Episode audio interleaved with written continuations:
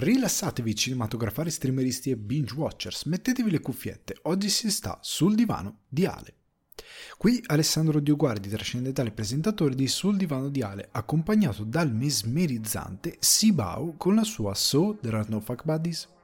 In questa puntata di Sul divano di Ale ci godiamo una settimana di cinema e tv agrodolce e mentre assaporiamo Halloween parlando del peculiare Guinness World Record di The Midnight Club, prendo il giusto tempo per rinnovare il dovuto rispetto verso il cinema e i suoi autori.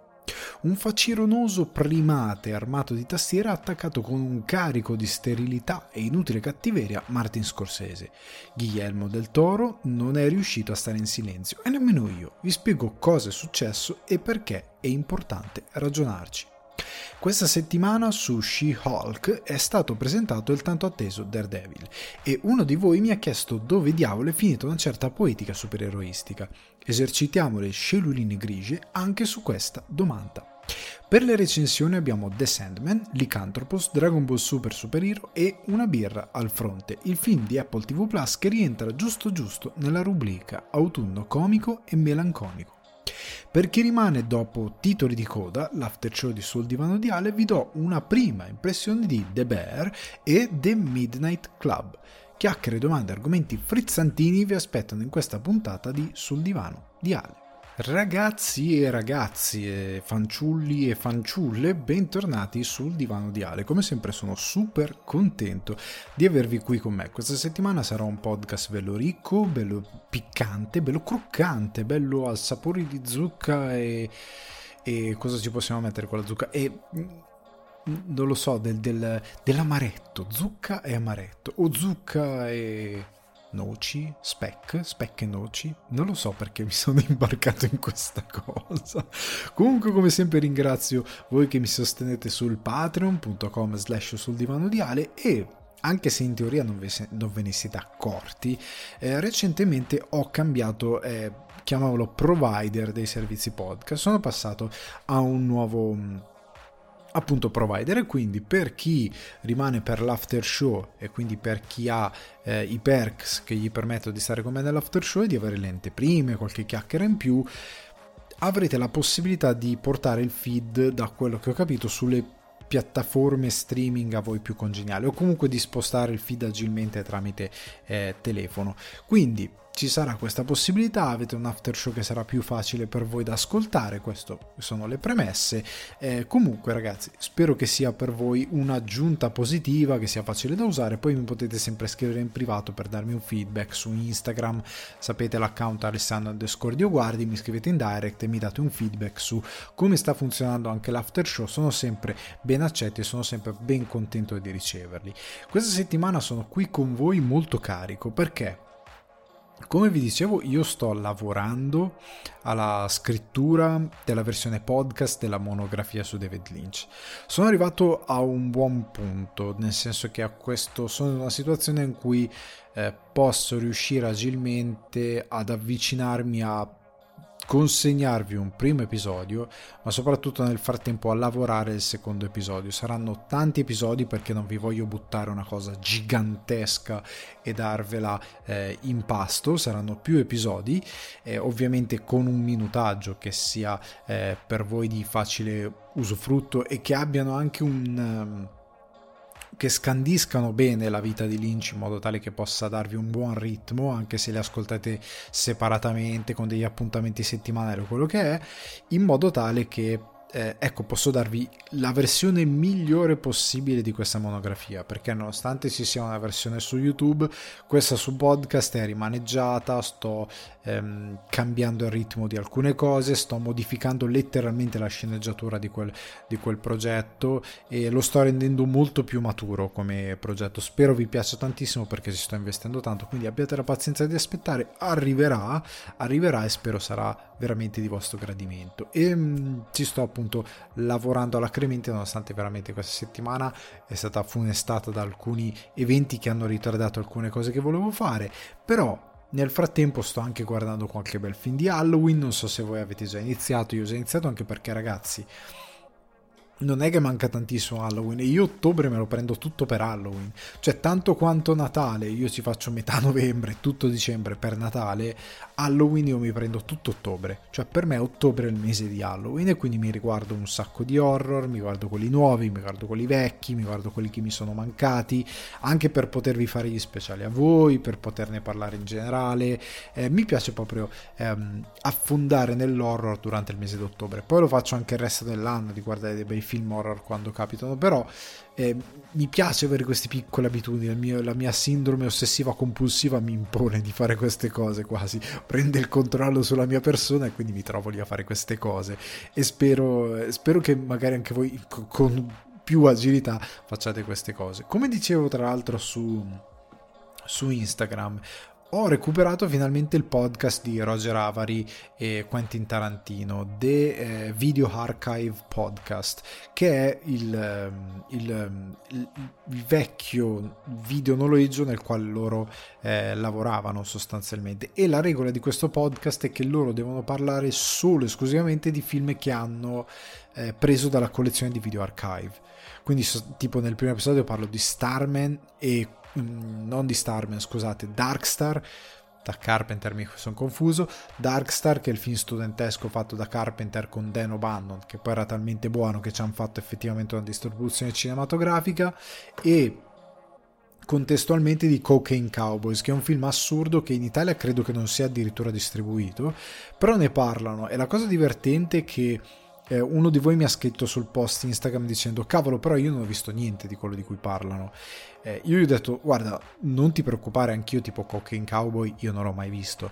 Però loro ne parlano in un modo talmente appassionato eh, andando proprio a dirti come due, sono due amici seduti con te che ti parlano ehm, anche magari con qualche tecnicismo ogni tanto, qualche curiosità, però ti parlano praticamente del perché vogliono bene a quel film o perché gli vogliono male, tipo nel secondo episodio parlano del, eh, di Moonraker, il film di 007 nello spazio, che è una roba, è una perla a parte, quel film lì è talmente assurdo che eh, anche se ne parlano, anche se non è piaciuto, tipo a Tarantino quel film non è piaciuto, però ne parlano in un modo che ti fa appassionare, ti viene voglia di andarti a rivedere Moonraker o di vedere Moonraker, anche, o Raker forse sarebbe più corretto, eh, anche se non l'hai mai visto in vita tua. Ti, ti, fanno venire la voglia perché comunque non sono spoilerosi, sono rispettosi perché parlano proprio del film, magari dell'attore, cosa, del casting che secondo loro però non funziona perché questo personaggio è scritto in questa maniera piuttosto che in quest'altra maniera, queste tendenze, a me risulta questa percezione, poi tipo sul secondo episodio su Moonraker, fanno tutto un discorso su Roger Moore nei suoi 007, su come funzionava quel personaggio, hanno, vanno a approfondire una passione negli argomenti che è veramente rara da vedere. Sono proprio due amici che lavorano nel cinema, che vivono di cinema, che sono due grandi, che però parlano di cinema come se fossero ancora i due ragazzini che si guardano 200 VHS al giorno. Cioè, non so come passarvi meglio di così il concetto. Quindi, se non lo avete ancora ascoltato, se riuscite ad ascoltare un podcast in inglese, perché se non ci riuscite perché magari fate fatica a seguire due ore di gente che parla in inglese, è assolutamente legittimo, non c'è nulla di male. Però se riuscite, se non avete questa barriera, io vi consiglio ampiamente di recuperarlo perché è proprio piacevole ascoltarli parlare, anche perché non... Ecco, io prediligo la via dell'intrattenimento che non deve essere solo pedante competenza parlare di cinema o qualcos'altro, però non deve essere nemmeno eh, il buttare sempre in cacciare, il dover fare sempre 2000 battute per intrattenere, il dover sempre eh, esacerbare le cose per, per fare delle discussioni troppo superficiali, il dover contare solo e esclusivamente su cose super pop. È anche bello quando l'intrattenimento riesce a essere leggero senza svilire l'intelligenza di chi ascolta e senza essere troppo accondiscendente verso chi ascolta, cioè loro non si metteranno mai a parlare eh, bene dell'ultimo film Marvel perché è in puntata lo richiedono, non gliene frega niente. E poi mettono le loro ossessioni, cioè fanno gli annunci del Beverly Cinema come se fossero negli anni 70 e e fa troppo spaccare, cioè pure che non, pure che non, ehm, che non sei cresciuto con quel mito ti, ti ci appassioni, gli vuoi bene. E poi c'è sempre l'after show, mettono anche l'after show, si fanno questi sbattimenti, è veramente fatto eh, molto bene, è diventato il mio podcast preferito in questo momento, lo sto ascoltando avidamente ogni volta che posso, a volte eh, esco di casa a fare delle commissioni che potrei rimandare perché voglio ascoltare il podcast, eh, però è veramente, veramente ganzo. Però entriamo nel vivo della puntata. Finiamo le chiacchiere, iniziamo a parlare qualche chiacchierina, qualche news introduttiva, come il fatto che prima eh, ero in giro per il web dopo una giornata di lavoro matto e disperatissimo e vedo questa notizia riportata da IndieWire ma anche da molti altri eh, outlet di informazione cinematografica che riguarda Apollo eh, Ten and a Half, quindi Apollo 10 e mezzo di Richard Linklater, che è stato rifiutato dall'Academy per la categoria Best Animated Feature Film, quindi per miglior film d'animazione. Nella motivazione fornita dall'Academy, alla quale Linklater si sta appellando, eh, l'Academy eh, risponde che il film non, non, sembra che la tecnica utilizzata dal film incontri gli standard e la definizione di animazione secondo la categoria e le regole della categoria. A causa di un uso molto ampio di live action footage, quindi di footage girato con eh, attori e video scorrendo. Perché questo? Perché dicono questo? Perché il film, non è la prima volta che accade nella carriera di Linklater, utilizza la tecnica del rotoscopio, del rotoscope technology, che è questa tecnica per la quale tu giri determinate scene con gli attori live action, anche in un ambiente spoglio, poi in post produzione per avere la fedeltà dei movimenti, per avere un buon livello di recitazione, vai a ricalcare quella performance, però la vai ad animare e tutto il resto attorno diventa animato. A volte c'è qualche location piccolina che usano live action, ma generalmente il focus è sugli attori, poi il resto viene animato in post. E infatti è questo la la cosa che ha sconvolto Linklater, ma nelle dichiarazioni date, se non ricordo male, proprio a IndieWire, lo stesso Tommy Pallotta, animation director del film che ha lav- lavorato appunto con Linklater, dice che questo sostanzialmente è un bias dell'Academy rispetto alla tecnologia del rotoscopio, perché nel film non è vero che c'è tutta questa enorme eh, utilizzo di live action footage, perché stando a loro è solo il 20% del film in live action tutto il resto, cioè loro dicono the only rotoscope in the film is the outline of the characters, quindi sostanzialmente l'unico momento in cui il rotoscope è utilizzato è solo per eh, diciamo scontornare, per catturare i, come spiegavo prima, quelli che sono i movimenti eh, dei personaggi, quindi quelli che sono i contorni, detto molto male, dei personaggi. Tutto il resto poi dichiarano è animato in post tutto quello che si vede, l'ambientazione, eccetera, eccetera, tutto è imposto. Solo i personaggi, gli attori che si sono prestati sono live action e sono stati utilizzati per avere le movenze e quant'altro, ma tutto il resto non lo è. E quindi dicono la motivazione a monte non ha senso perché è solo il 20%, il resto del film è tutto animazione. Ora, la trovo una cosa un po' ridicola, nel senso che stando anche le regole dell'Academy, a me non sembra che questo film andasse rifiutato. Loro hanno valutato la situazione in questa maniera e il loro premio faranno un po' quello che vogliono. È ingiusto, per, anche per le loro stesse regole, e anche un po' insensato. Eh, potrebbe essere un bias, come dice Tommy Pallotta, relativo tec- all'utilizzo di questa tecnologia che magari non chi valuta nella commissione non conosce così bene da capire come funziona o magari ha determinati blocchi che dicono no ma se tu usi degli attori live action poi alla fine animazione fino a un certo punto rispetto magari a un film che è eh, in animazione diciamo per così dire canonica ed è animato dalla A alla Z eh, però eh, sono dei confini che potrebbero scomparire nel senso che un domani mettiamo caso che uno studio eh, venga fuori come un Kojima Production che ha queste ambizioni, lo sviluppatore videoludico che ha ambizioni anche di entrare nel cinema. E Kojima si prende eh, una manciata di attori come fa nelle sue produzioni ehm, videoludiche gli dà una sceneggiatura da recitare tutto in mock-up e poi in post-produzione, come fanno anche alcuni studi d'animazione, in post-produzione con tecnica CGI sviluppa tutto il resto del film. Cosa fai? Gli dici che il film non va bene perché hanno usato del mock-up? Cioè, o perché comunque sono degli attori veri che hanno recitato tutto il tempo, nel senso diventa un po' perché qua la tecnica del rotoscopio sostanzialmente non è la stessa cosa, non è la stessa cosa, però siamo in quell'arena più o meno. Certo devono convertire gli attori che hanno già recitato in animazione, c'è già una performance molto importante, però non siamo molto distanti da quel terreno. Quindi io mi chiedo che senso abbia escludere la, dalla categoria animazione. Per me è un po' una cosa che lascia il tempo del, che trova. Poi a monte, Apollo 10 and a half, Apollo 10 e mezzo di Linklater, non mi ha lasciato particolarmente entusiasta, quindi no, non lo vedo neanche così un crimine escluderlo dalla categoria, al di là di questi motivi. Oddio, quest'anno per l'animazione non è stato un anno incredibile, però ecco, non vedo neanche uno scandalo così grande, così eccessivo nell'escluderlo. Eh, lo vedo per la motivazione data, non lo vedrei da un punto di vista artistico, però è un altro discorso che non è relativo alla news. Andando avanti, parlando invece di animazione animazione, è uscito il trailer di Super Mario.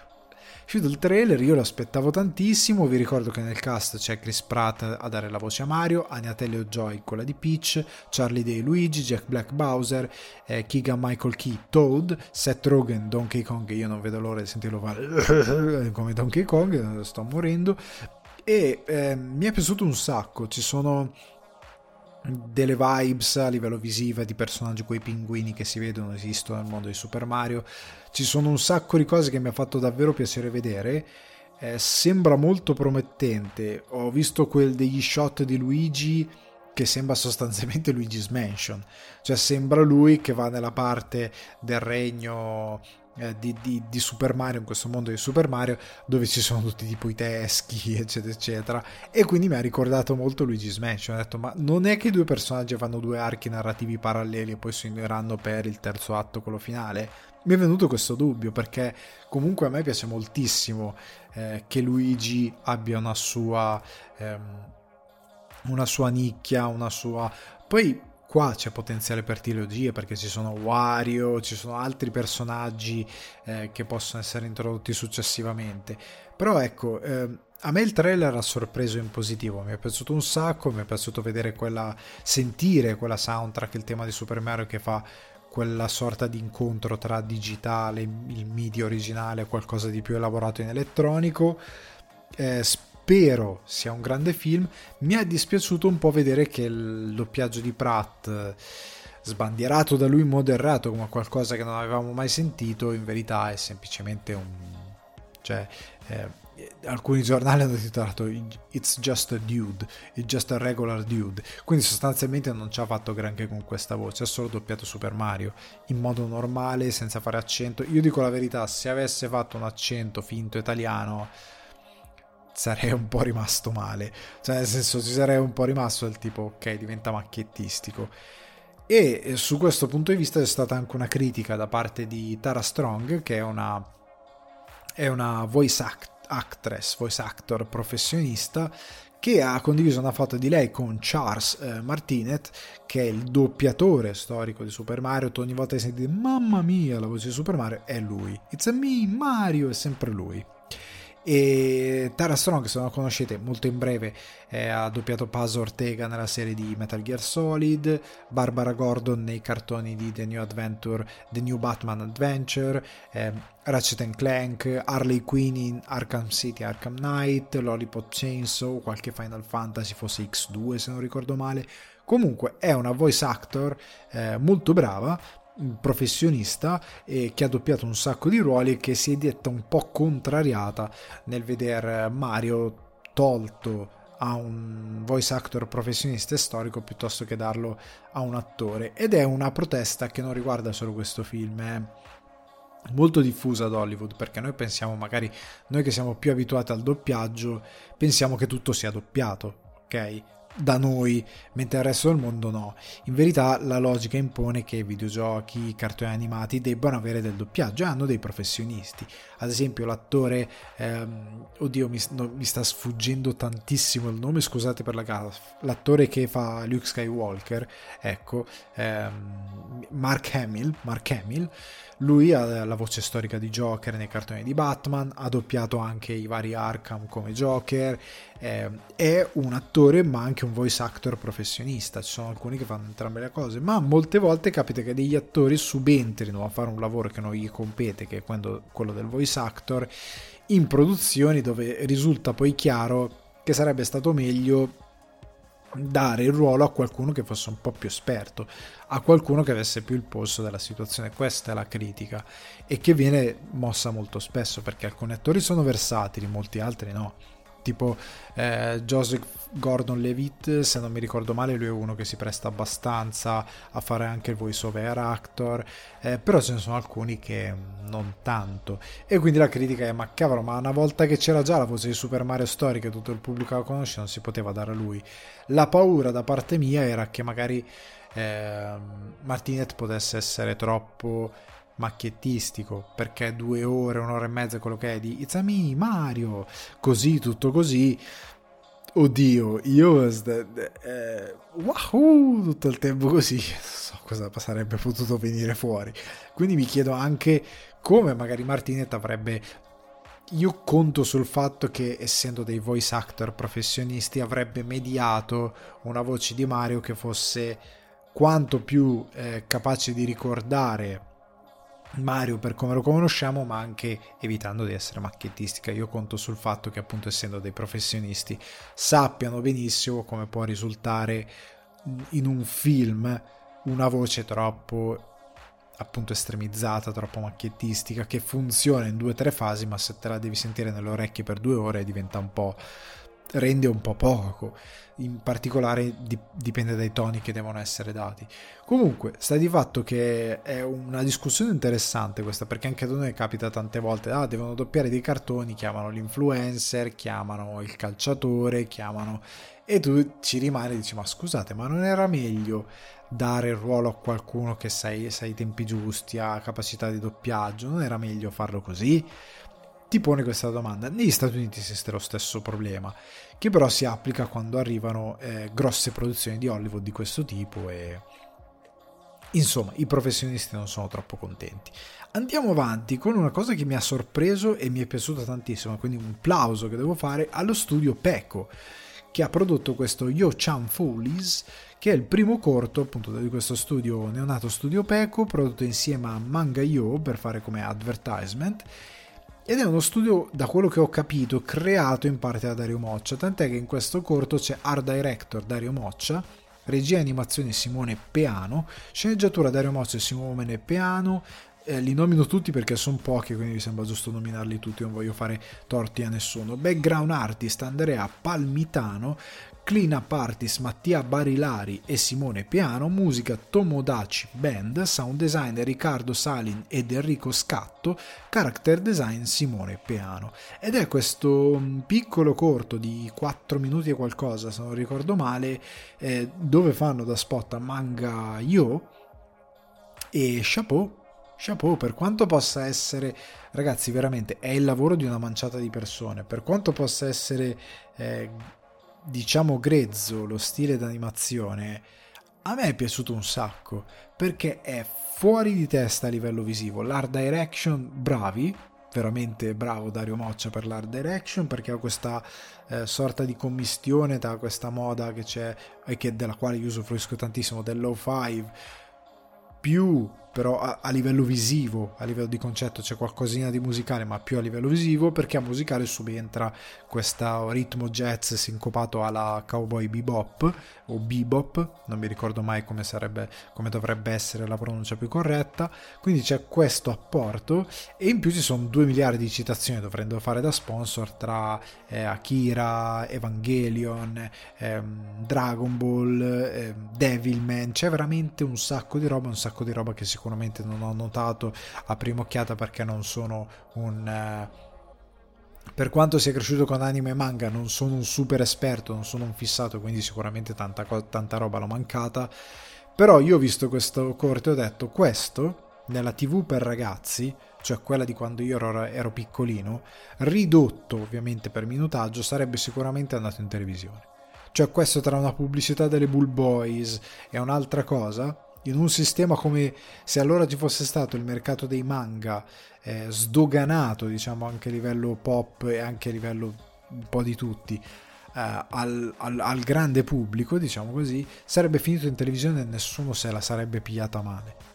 Cioè, cioè, è un corto che è perfettamente professionale, quindi bravi tutti. Io sono contento. Ho commentato anche il video che trovate sul canale di Dario Moccia, eh, complimentandomi e sperando che questa realtà cresca e faccia advertisement, ma faccia anche molto altro.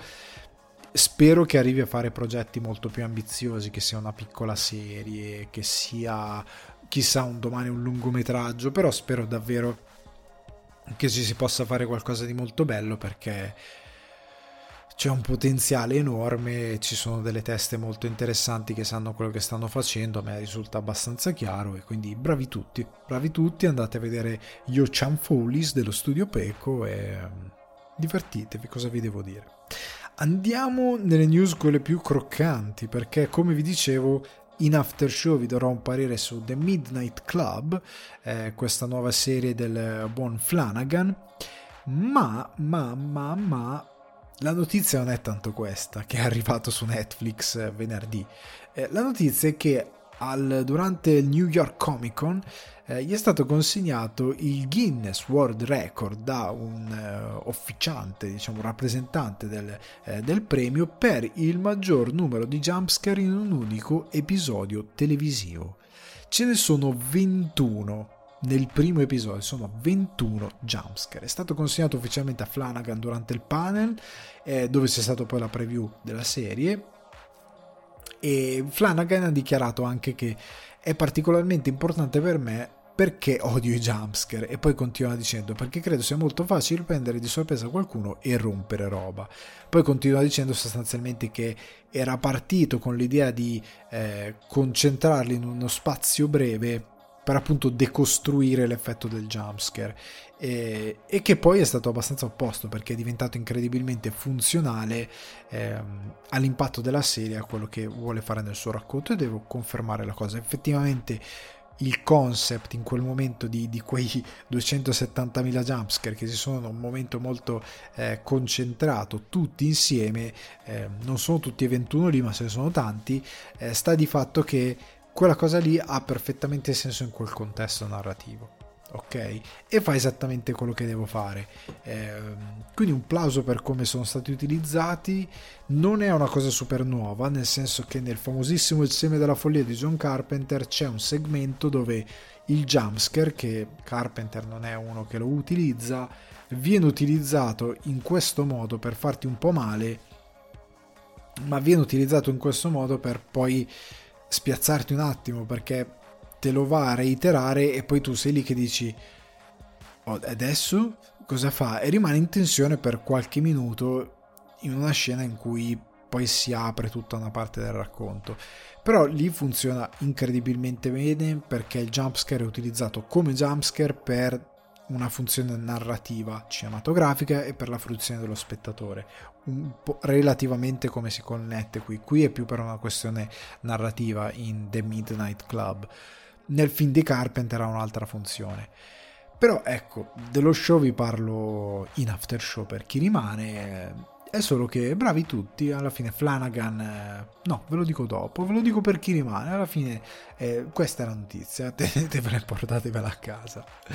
Parliamo invece di Keanu Reeves che è fuori dal cast di The Devil in the White City. Allora, questa notizia è riportata a Scoop, riportata a Variety, rimbalzato da tutti continuamente perché ogni volta che c'è qualcosa che richiama eh, Keanu Reeves impazziscono tutti perché Keanu Reeves è Gesù. allora, facciamo un riassuntino.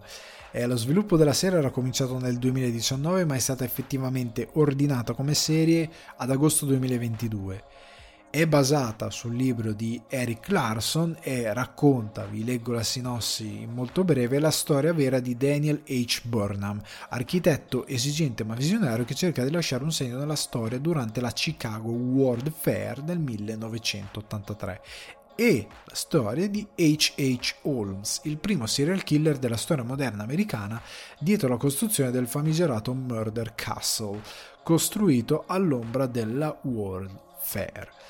Allora, eh, sostanzialmente vi ho dato un'informazione sbagliata perché leggevo 1983 ma è 1893 perché di serial killer prima degli anni 80 ce ne sono stati un sacco quindi riavvolgiamo la, Chi- la Chicago World Fair del 1893 e praticamente eh, cosa succede? Succede che Reeves doveva interpretare Burnham, eh, quindi il, l'architetto, eh, ma si è ritirato dal progetto, era stato annunciato, tutti entusiasti, si è ritirato dal progetto, non è stato dato nessun commento, non ci sono motivazioni, non c'è una causa di questo ritiro al momento. Eh, la cosa interessante è che questo progetto aveva la produzione esecutiva di Martin Scorsese, Rick Yorn, Leonardo DiCaprio e Jennifer Davison di Appian Way, che è anche la compagnia, se non ricordo male, proprio di Scorsese e DiCaprio, o di solo DiCaprio Stacey Share, Sam Shaw e Mark eh, Lafferty. Sam Shaw tra l'altro sta adattando il libro o ha adattato il libro per la serie, ABC produce e Paramount Television pure. Eh, DiCaprio aveva questi diritti dal 2010 e ci doveva fare un film nel quale doveva interpretare invece Holmes, quindi il serial killer. Scorsese era salito a bordo del progetto nel 2015, però la cosa è sfumata. Fate conto che il progetto era iniziato con Tom Cruise per Paramount, ma la cosa è scaduta nel 2004, l'opzione, poi è stata presa da Paramount nel 2007. Casini, è una, un progetto che va in giro da anni, da molto tempo. Peccato perché sarebbe stato l'esordio di Keanu Reeves nel mondo delle serie tv in grande stile e non lo vedremo. A quanto pare non lo vedremo. Io sono comunque curioso di vedere la serie, voglio vedere chi lo sostituirà, voglio vedere se sarà una bella produzione. Eh, la storia è molto interessante. Speriamo. Speriamo arrivi eh, quanto prima perché comunque questo The Devil in the White City è molto molto molto interessante e Keanu Reeves o meno io credo che lo vedremo molto volentieri. Andiamo però al cinema, andiamo al cinema perché Glass Onion e Neves Out Mystery andrà nel cinema, andrà nei cinema, avrà una distribuzione nei cinema. Ryan Johnson qualche giorno fa via Twitter ha annunciato che negli Stati Uniti durante il, tex- il Thanksgiving, quindi il giorno del ringraziamento dal 23 al 29 novembre, questa è la settimana ehm, in cui verrà distribuito il film, il ringraziamento è appunto il 23 novembre, giovedì 23, il film sarà distribuito per una settimana presso AMC, Regal e Cinemark. Prima volta per un film Netflix che è presente in così tante catene allo stesso tempo. Saranno circa 600 cinema negli Stati Uniti, è una buona cifra ma soprattutto è un'ottima distribuzione per una settimana. AMC, Regal e Cinemark, ma è stato aggiunto che la cosa sarà estesa al resto del mondo perché Knives Out deve uscire a dicembre, ma appunto a fine novembre sembra dover arrivare nelle sale e questa operazione comprenderà Canada, Regno Unito, Italia, Irlanda, Germania, Spagna, Israele, Australia e Nuova Zelanda. Quindi anche da noi Knives Out dovrebbe arrivare al cinema. A questo punto mi aspetto un annuncio anche nelle sale italiane, vediamo come verrà distribuito. Per me è una mossa che ha perfettamente senso.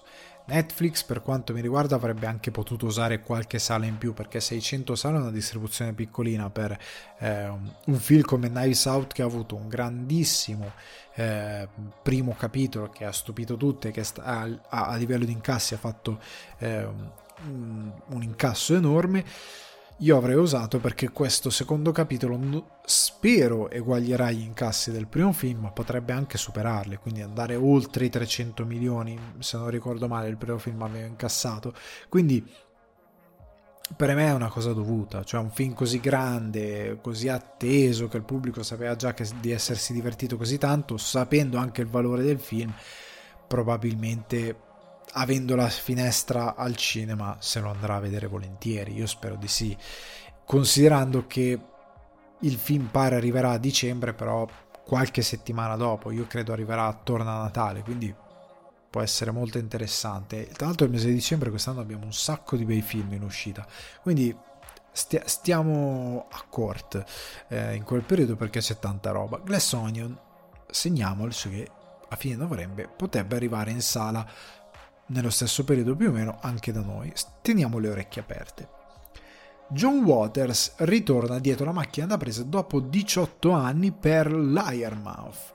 Allora, John Waters, io non so se lo conoscete, ne avevo parlato qui per A Morte Hollywood, ne avevo parlato l'anno scorso eh, del suo film, è un regista molto peculiare, conosciuto nel mondo per il suo Fenicotteri Rosa, eh, nel 2004 l'ultimo film da lui diretto che era A Dirty Shame torna grazie a questo adattamento del suo romanzo che è Liarmouth A Feel Bad Romance prodotto da Village Roadshow. La trama è molto semplice, è, sostanzialmente segue la storia di tre donne della stessa famiglia di tre generazioni diverse Adora, che è questa titolare di uno store veterinario illegale che offre chirurgia plastica per animali, Marsha, la figlia di Adora, che è una ladra eh, patologica e una misantropa e che appunto dà il titolo al libro perché è la liar mouth, quindi la, la bocca mentitrice, diciamo così, Poppy, che è la figlia di Marsha ed è titolare di un parco di trampolini elastici poco fuori da Baltimora. Le tre a un certo punto cospireranno per farsi le scarpe, per farsi la pelle, proprio letteralmente per ammazzarsi a vicenda. John Waters ha detto che l'Ironman è la cosa più, più, folle che ho scritto da molto tempo a questa parte e forse è perfetto che il mio romanzo sia scioccante al punto da rimettere in moto la mia carriera cinematografica. Sono eccitato di tornare nell'industria del cinema, spero di spargere folle di gioia ehm, spero di spargere folle gioia, scusate, agli avventurosi cinefili di tutto il mondo.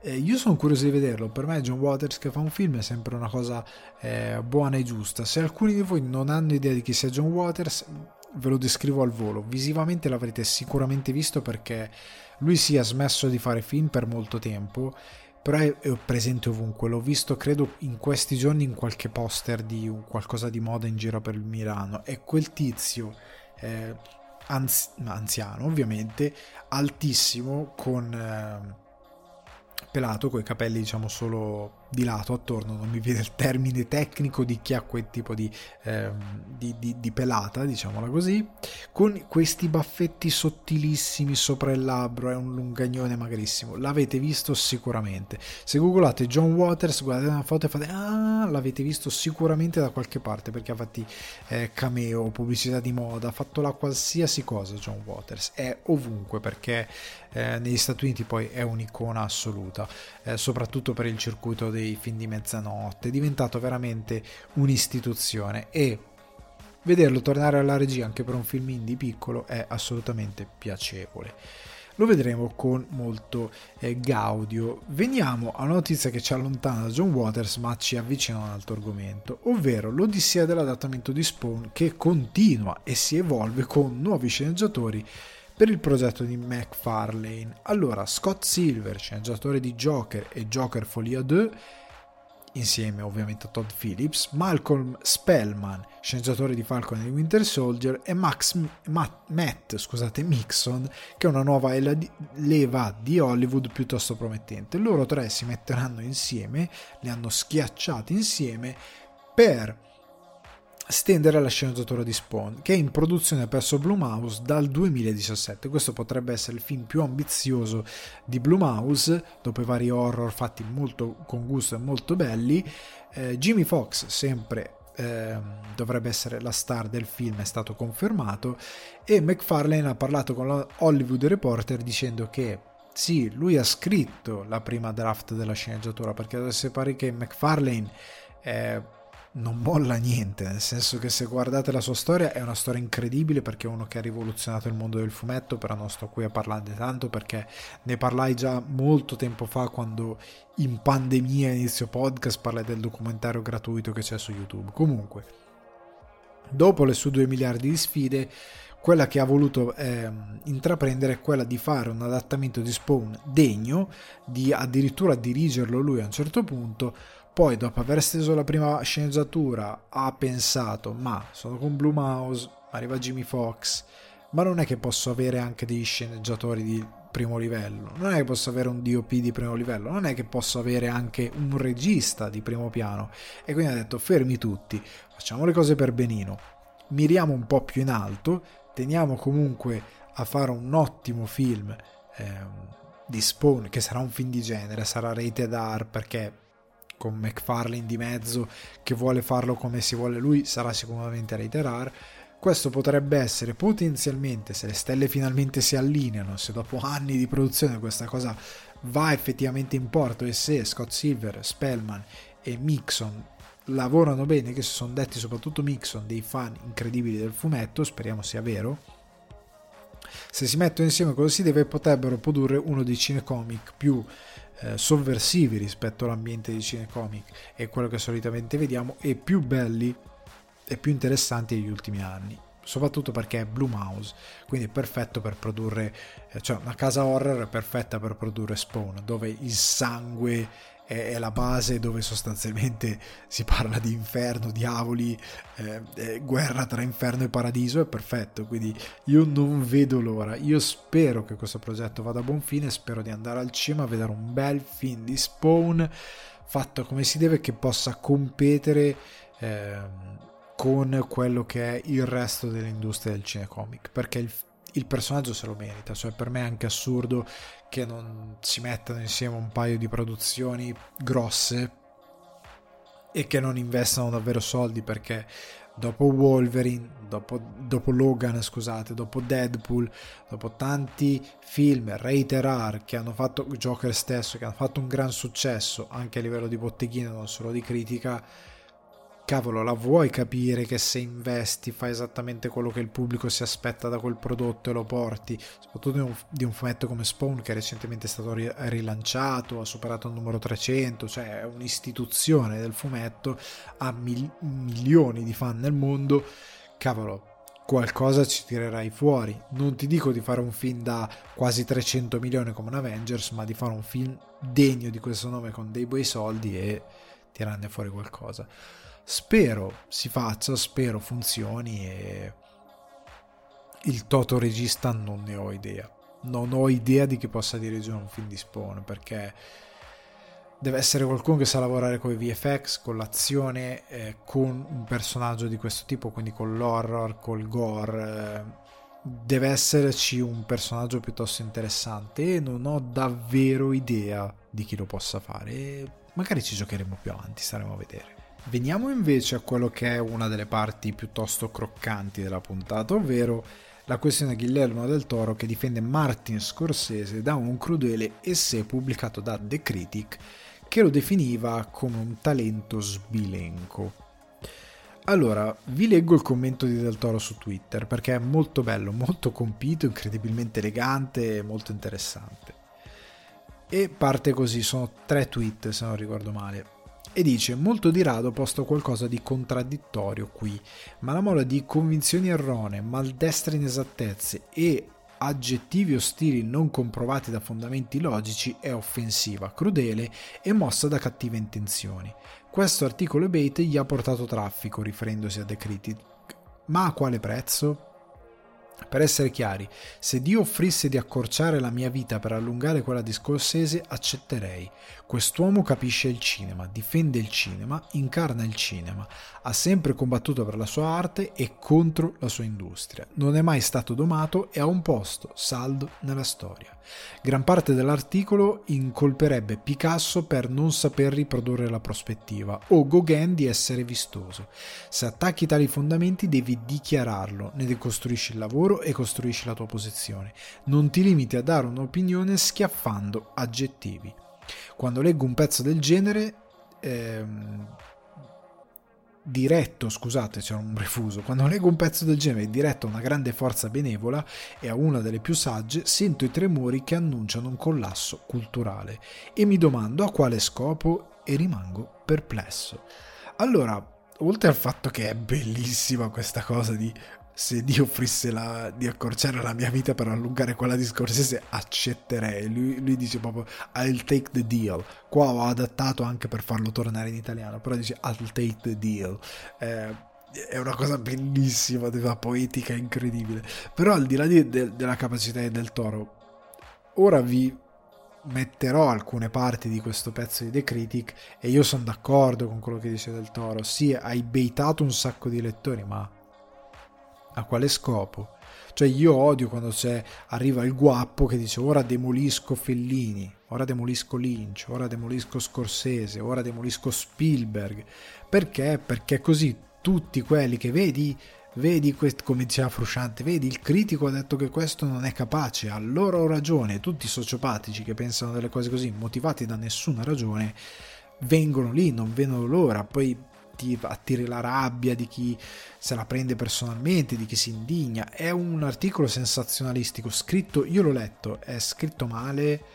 Come dice, come dice scusate, Del Toro, se tu vai a fare una critica, cioè molti criticano che i miei pezzi sono lunghi, a me sta bene così se non li leggete mi va anche bene, eh? non ci campo comunque, eh, cioè nel senso che continuo a vivere, non è che non ci perdo il sonno se qualcuno li legge perché sono troppo lunghi, però se io vado a decostruire il lavoro di un altro regista, come ho fatto con la Snyder Cut, io ne devo, devo cost- costruire la mia opinione su dei ragionamenti che possono essere tecnici, che possono essere... non posso scrivere uno, una una recensione del cavolo, dare un'opinione del cavolo arrabbiata come fanno alcuni sui canali YouTube quello che è, gridando insulti dicendo questo è stupido, questo è stupido, questa cosa è una roba idiota, è, è il film e poi ci attacco 700 aggettivi e parolacce, non ha alcuna utilità. Non ha alcuna utilità. Se io prendo una posizione verso un'opera, devo dare delle spiegazioni tecniche, devo dare qualcosa di in questo articolo non c'è, non c'è l'ombra di questa cosa, non esiste da nessuna parte.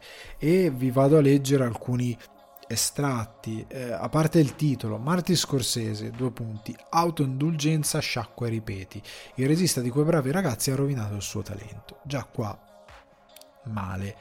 Eh, la è un po' la fiera dei commenti del manga, ve lo anticipo, perché l'apertura è nel 1985 la carriera di Martin Scorsese è a un punto di tale declino che è costretto a prendere il corrispettivo per registro di un lavoro umile. Qua si riferisce al fatto che Scorsese, dopo eh, Re per una notte, che andò a Cannes ma fu un flop di incassi, eh, fu costretto, diciamo, seguendo le logiche di Hollywood, a fare Fuori orario, un film low budget, stupendo, un cult incredibile, meraviglioso, è un film che io consiglio sempre, è un film che amo tantissimo, uno dei miei preferiti di Scorsese, ma poco prima, ehm, Scorsese, il film prima era Toro Scatenato, quello prima fuori di Toro Scatenato era New York, New York, non un film incredibile ma nulla di cui proprio sotterrarsi, ma quello prima di New York, New York era Taxi Driver, cioè solo Taxi Driver Toro Scatenato e fuori orario possono perdonare un New York New York non brillante e un Re per una notte che comunque sì un flop al cinema ma poi tutti l'hanno riguardato e hanno detto ma sai che abbiamo sbagliato? Perché è un bellissimo film. Tant'è che Joker citato poco sopra di Todd Phillips vive di Re per una notte di tanti elementi di Re per una notte come di Taxi Driver. Cioè sono diventate opere seminali. Sminuire fuori orario, anche se poi disse sì, non è un film male, ma diciamo che ti stai nascondendo perché poco prima hai detto che a parte che non esiste un, regista che va nel low budget, eh, questa cosa è solo insultante. Cioè dire che un regista non è andato a prendere un lavoro ad alto budget, che è andato a prendere un lavoro umile, perché lui proprio parla di un lavoro svilente, un lavoro umile, come uno che se ne va a lavare i piatti dopo che l'hanno per, per questo lo aggiungo io, come uno che se ne va per farvi capire il termine che ha usato, che in italiano dici lavoro umile, però è un, un, termine che viene usato quando uno va a fare tipo, non so, lavapiatti, eh, pulisce eh, l'uomo o la donna delle pulizie e prima magari faceva il programmatore o, il, o un lavoro comunque più, ehm, che ne so, era, era un manager ma si trova in enorme difficoltà deve fare qualcosa pur di campare è molto insultante perché prima di tutto umili una categoria di cineasti indie. poi dicendo anche che quel tipo di cinema indie non esiste più. Non è vero, non esiste più forse, eh, come ha detto anche Allen, che vada in un'ampia distribuzione cinematografica che incontri tanto pubblico, o meglio, esiste in maniera molto diversa perché come dico sempre il cinema sta cambiando e anche il cinema devono cambiare per garantire quel tipo di cinema. Wes Anderson fa film indie da tutta la sua carriera con dei budget assolutamente modesti eppure fa grandi cose. Eggers fa grandi cose, Jordan Peele ha fatto grandi cose con l'indie, altri registi, Ari Aster continua a fare grandi cose con l'indie. Vai a insultare tutta una categoria di registi svilendo il loro lavoro senza nessuna ragione. Oltre al fatto che quel eh, fuori orario è stato uno Scorsese che ha detto va bene mi state dicendo male per Re per una notte voi produttori di Hollywood perché non vi ha dato un ritorno economico? Nonostante sia un bellissimo film mi state dicendo che non sono in grado. Io prendo un basso budget uso la mia creatività per farci un grande film e vi riporto la gente in sala. E lui ha fatto così ha dimostrato di essere un grande regista.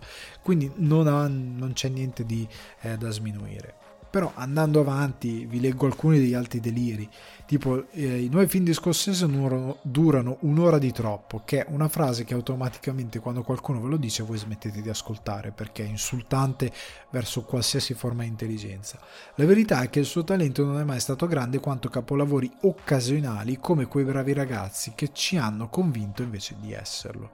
Eh, occasionali cosa? Cioè, già quelli de- citati sopra, eh, Toro Scatenato, Taxi Driver, Fuori Orario, Re per una notte, sono grandi film, tutti.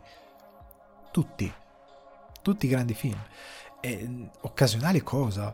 Cioè, ha fatto, Scorsese al massimo ha fatto qualche film che fai, ok, non è un film grandioso, però è un film dignitoso. Ma film brutti Scorsese, a memoria, non mi pare. Ok? Eh, poi continua. Eh, forse possiamo dimenticare la goffaggine di Mean Street, che è l'esordio di grandioso di Scorsese, considerando che era il vero debutto alla regia di Scorsese. Tuttavia è chiaro quanto sia troppo episodico quanto mal girato. Mean Street. Mio Dio, eh, Scorsese si è fatto un nome con Taxi Driver, ma manca di slancio morale, contando sul crudo potere e lo shock di Jodie Foster bambina prostituta. Cioè, tu non hai capito Taxi Driver non hai capito niente di taxi driver. Cioè vivi in una bolla tua dove la realtà non esiste e dove non esiste la realtà in cui vive taxi driver e basta. E quindi questo è il tuo, cioè non c'è moralità, non c'è uno slancio eh, narrativo all'interno del film, non c'è momentum, quindi non c'è un ritmo ben specifico, no, va bene. Eh, Taxi Driver è famoso solo per Jodie Foster, bambina prostituta. Ok, se ne sei convinto. Parlando di altri film, beh, ripeto, queste sono tutte l'azioni, non c'è una... Anche i film durano un'ora di troppo, ma perché? Cioè, in base a che cosa? Fammi degli esempi specifici, dammi una motivazione narrativa, una motivazione di montaggio, ritmo. Non c'è niente, sono tutte frasi così. È un articolo anche super breve, lo leggete in due minuti ed è umiliante eh, per chi lo scrive, per la, l'intelligenza di chi lo legge, per chi lo riceve. Eh, parlando di altri film come Casino e The Irishman, siamo un more of the same a livello di storia morale. Dice eh, il problema è esacerbato dal fatto che lui, il giornalista scrive nello specifico riguardo questa cosa, il problema è esacerbato dal fatto che lui in un altro atto di pigrizia usa gli stessi attori continuamente. Cioè, Casino, The Irishman, eh, sì, quei bravi ragazzi tendono ad avere dei, eh, dei temi comuni, ma ce li ha anche Gomorra, ce li ha Sons of Anarchy, ce li ha qualsiasi tipo, cioè questi sono archetipi narrativi. Quello che, questa è la base che ricorda sempre, è il come lo racconti, attraverso quali personaggi racconti, i personaggi sono diversi. Cioè puoi dire che Scorsese, siccome usa sempre in un atto di pigrizia, usa gli stessi attori, allora basta, non valgono più i suoi film. Ma che, che ragionamento è? Che ragionamento è? Chi se ne frega? Cioè, ma cosa vuol dire? È una cosa senza senso, oltre al fatto che usa gli attori quando crede che possano incarnare determinati personaggi. Cioè, per, anni ha collaborato con DiCaprio, cioè, continua a collaborare con DiCaprio, dopo che Di Niro gliel'aveva consigliato, ma ci ha fatto interi anni di film, cioè è tornato con De Niro recentemente. La stessa cosa poi continua e dice The, Wall of Wall, The Wolf scusate, of Wall Street è dolorosamente lento e lo slancio di quello che potrebbe essere una grande narrazione è trascinato a fondo dai noiosi passaggi che pregano per la coraggiosa mano del montatore.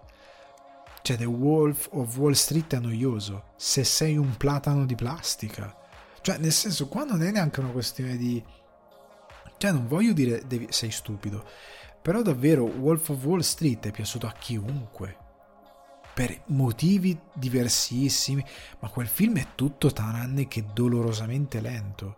Cioè la lentezza non gli appartiene. Cioè, io ero in una sala piena tutti divertiti da quel film. È un film che cattura lo spettatore con una storia appassionante, con degli eccessi di follia incredibili. Cioè tutti quelli usciti dalla sala ricordano almeno uno o due scene di Wolf of Wall Street. Come si fa a dire che è dolorosamente lento? E che avrebbe bisogno anche qua, coraggiosa mano un montatore? Ma perché? Dove? Dai delle motivazioni. Poi il capolavoro è questo, che poi che conferma l'insipienza totale, come diceva anche Del Toro in modo molto più elegante, io sono molto più eh, becero, di questo, dell'autore di questo articolo che scrive Scorsese non crede davvero nel cinema.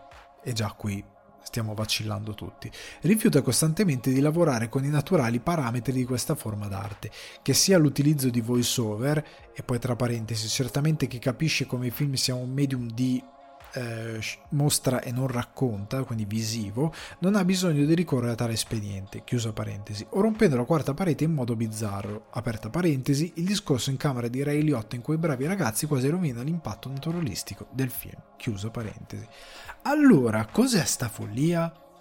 Sì, il cinema è show and not tell, quindi è visivo, devi raccontare con le immagini. A parte che Scorsese non crede davvero nel cinema, è un mancamento. Ma al di là di questa cosa, il voice over abbiamo appena ucciso il noir. Cioè questo tizio ha deciso che Billy Wilder, eh, che eh, il lungo addio, il grande sonno, il voice over basta, ah, non, non, esiste. Cioè questo non ha mai visto il grande sonno, non ha mai visto eh, il lungo addio, non ha mai visto dei film noir col voice over non ha mai visto il fatto che il voice over viene utilizzato, quando è utilizzato in modo intelligente come fa anche Scorsese, per raccontarti quello che il film non ti può mostrare o per darti quel senso di noir o comunque un senso narrativo che le immagini non possono arrivare a dare. Cioè come fai a non renderti conto di come funziona il cinema? Come fai a non renderti conto che determinate scelte esistono per determinate esigenze di narrazione?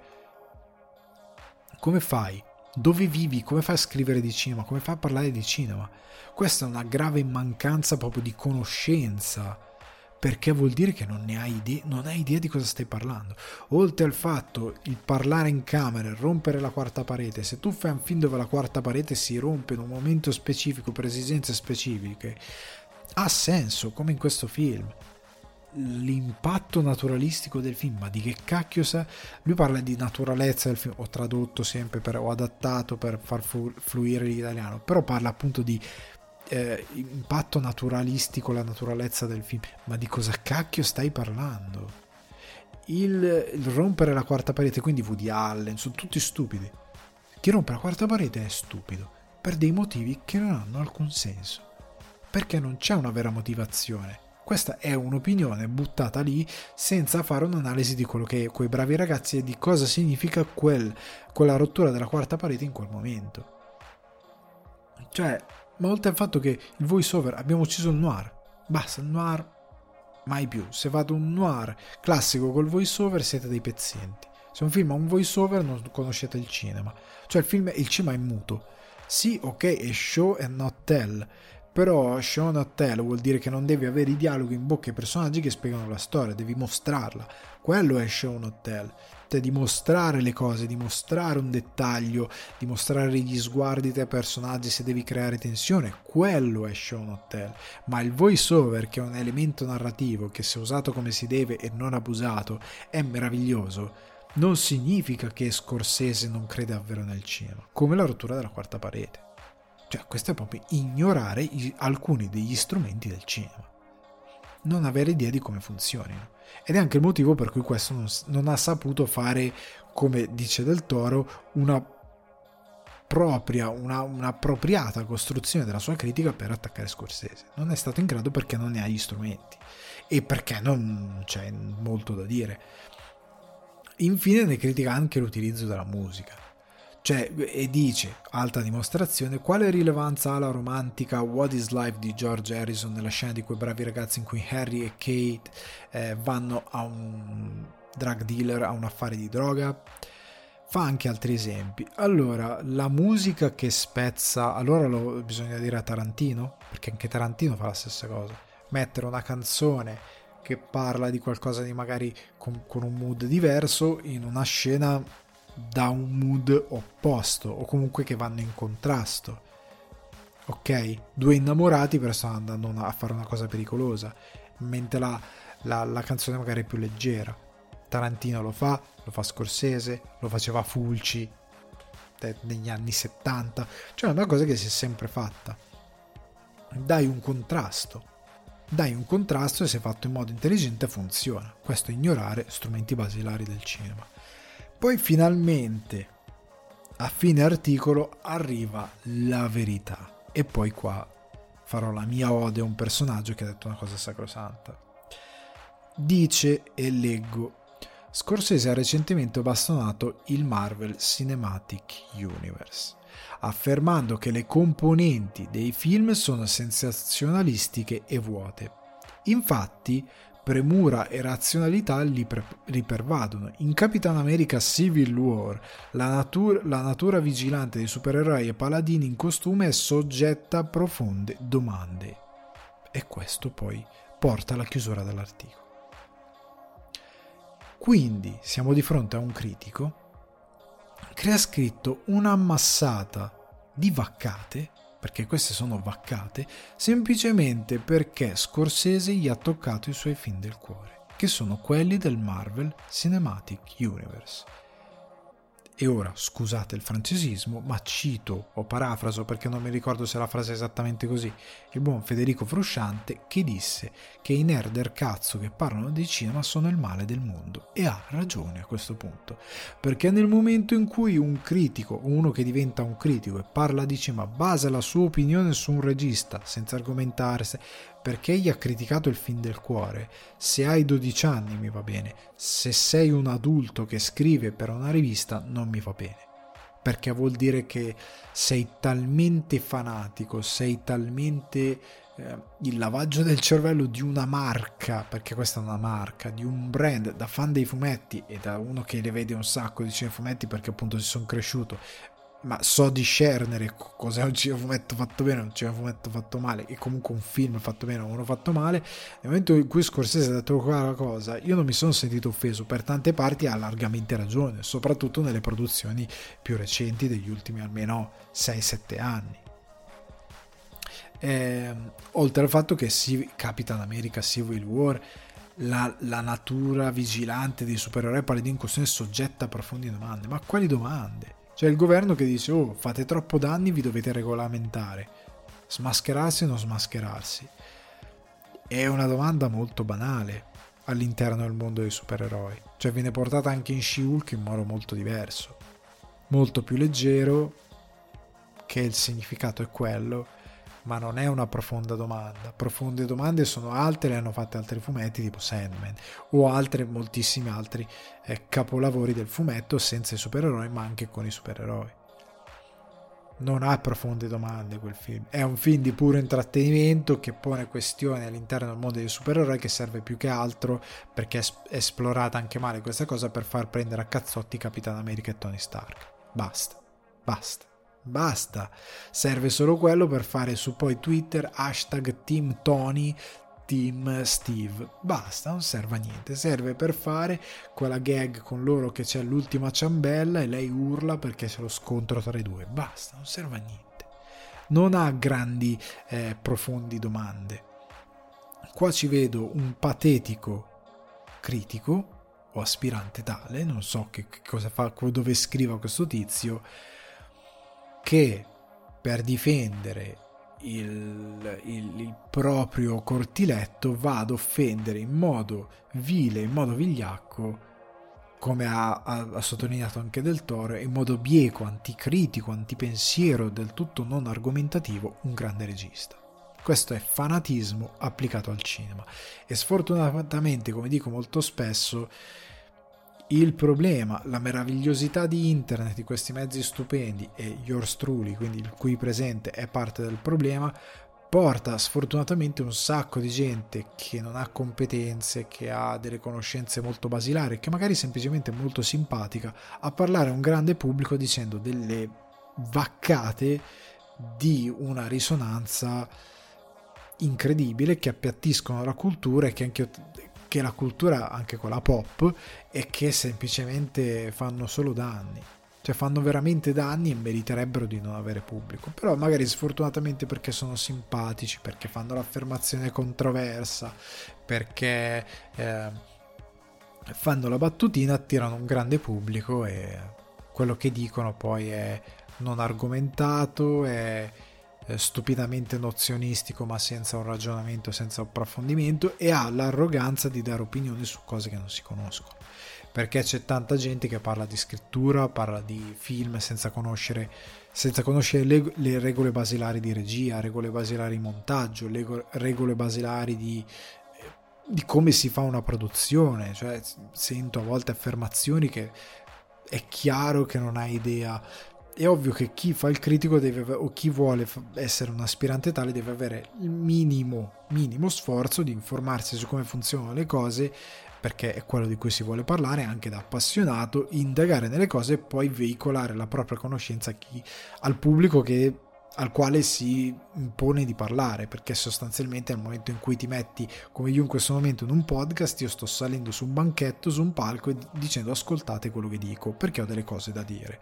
È una forma d'arroganza, se ti riesce un privilegio, forma d'arroganza ovviamente positiva, ma deve avere alla base non il proprio ego di dire ascoltatemi che sono un grande, ma l'idea di veicolare qualcosa che ti appassiona. Ed è per questo che dovreste ascoltare il podcast di Tarantino e Roger Avery.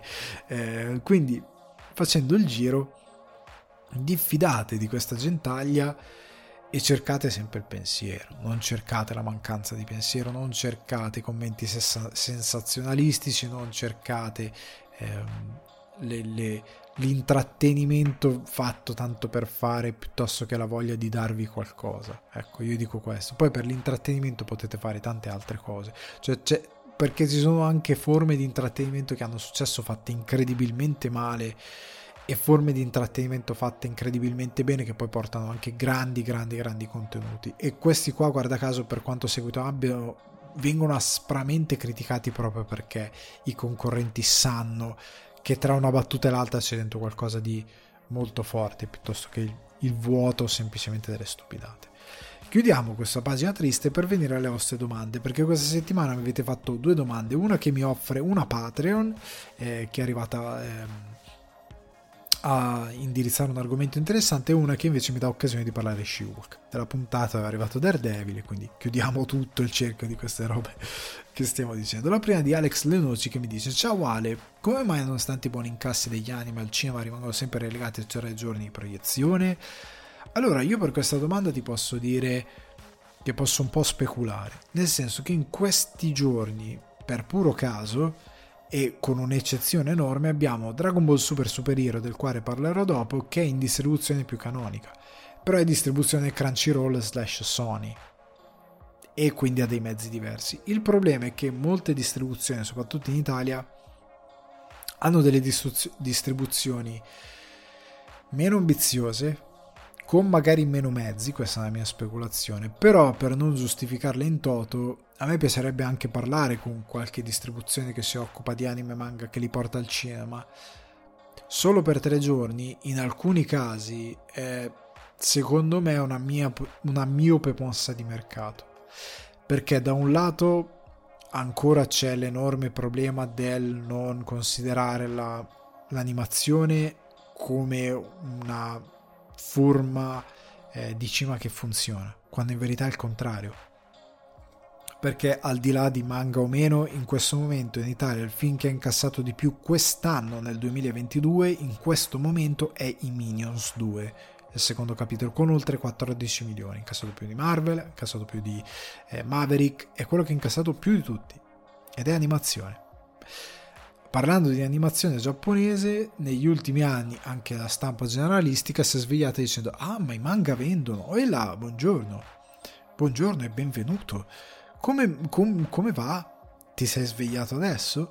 Eh, comunque al di là di questo tante operazioni anche in lockdown, anche in pandemia, con i posti al 50%. Quando uscì Evangelion, The End of Evangelion, i due film proiettati al cinema, in tre giorni, con i posti limitati, incassarono oltre 100.000 euro, qualcosa come 150.000 euro, adesso non mi ricordo quando, con i posti al 50%, con il problema appunto della pandemia, con i soliti problemi di comunicazione, con eh, i soliti problemi che poi sono anche l'altra, eh, l'altra grossa componente che tanti esercenti che gestiscono cinema, questa è una cosa che dico sempre, molti prendono seriamente il loro mestiere, molti altri un po' meno seriamente, molti altri non si aggiornano e molti altri quando vedono un anime manga vedono una possibilità sprecata anime manga, cosa ho detto? Un anime, un film anime giapponese vedo una possibilità sprecata di incasso.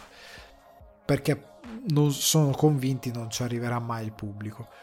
C'è anche il problema di sale in alcune parti d'Italia che non hanno la giusta organizzazione, la giusta struttura, ma questo è un problema loro. Cioè che devono risolvere loro, non è che li può risolvere la distribuzione che lancia anime, ma ah, anime al cinema, scusate. Eh, io credo il problema sia che non si crede troppo in questa cosa, perché Lucky Red quest'estate ha dimostrato che nei pur sei giorni limitati i Ghibli riportati al cinema, che li abbiamo visti tutti, però hanno incassato molto bene e molti di loro in media infinitamente più di produzioni nuove italiane che vanno al cinema. Molto molto molto di più. Come Dragon Ball in questo momento ha un milione eh, non mi ricordo quanto, un milione e due, un milione e tre di incassi in eh, cosa, due settimane, dieci giorni, una cosa del genere. Cioè, raga, è, sta incassando più di alcuni film con budget interessanti che, che vanno in sala. Cioè, ed è Dragon Ball. Eh, non è il più eccitante de, delle produzioni da anime, non è quello più vicino magari al pubblico un po' più giovane Eppure ha incassato veramente tanto. Ma veramente tanto, sta andando molto bene. Il fatto di avere i tre giorni secondo me è molto limitante secondo me tante produzioni l'abbiamo parlato recentemente nell'after show però con Evangelion riportato al cinema con un nuovo doppiaggio c'è stato un problema di comunicazione al pubblico che cavolo la maggior parte della gente mi scriveva ah, ma sta andando al cinema di nuovo non lo sapeva. Il problema di aver distribuito eh, copie fallate del, del film alcune sale si sono trovate delle copie che non andavano bene non hanno ricevuto in tempo e non hanno potuto rimediare in tempo per proiettare le copie corrette. È stato un disastro come operazione. Ha incassato quello che ha incassato e per molti l'altro problema è che si fa questa cosa di tre giorni perché è un buon modo per tirare i remi in barca. Cioè per le distribuzioni italiane tante volte e per gli esercenti, in modo molto miope, noi che siamo un paese del tutto subito, se non vediamo mai le cose a lungo periodo, gli anime al cinema e film anime sono soldi facili nel senso noi ci dobbiamo distribu- impe- impegnare molto poco come spesa perché li devi doppiare e via e è un incasso molto facile con una spesa molto bassa diciamo relativamente. E quindi è minimo sforzo massimo risultato. Il problema è che lo potresti massimizzare tenendo al cinema di più. Non si può contare solo sul minimo sforzo massimo risultato. Tienilo in sala di più eh, cerca dei cartelloni un mese. Tienilo almeno un mese in sala fai una campagna pubblicitaria come si deve, esce il nuovo film di Makoto Shinkai, io lo voglio vedere sugli autobus, cioè voglio vedere i cartelloni in giro con la pubblicità del nuovo film di Makoto Shinkai, perché non ti garantisco che arriverà a incassare un milione, però sicuramente ti incasserà meglio di tanti film italiani che hanno una pubblicità infinitamente più costosa, per quanto brutta, e che non arrivano a tale traguardo. Non ce la fanno. La stessa cosa vale per alcuni film, cioè in questo momento Dragon Ball se la sta battendo con Don't Worry Darling, che è sopra di un pochettino, però nel senso Dragon Ball tallona, cioè gli sta dietro, non è che... Eh? e in questo momento nelle, proiez- nelle, negli incassi ho controllato fino a poco fa quelli del weekend Don't Worry Darling inizia a incassare meno. Dragon Ball sta incassando comunque un buon incasso.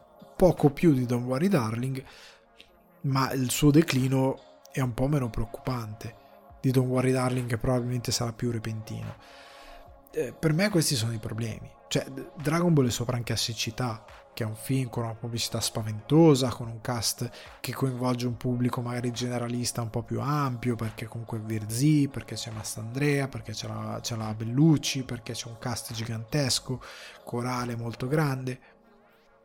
È un film più per il pubblico adulto, ok?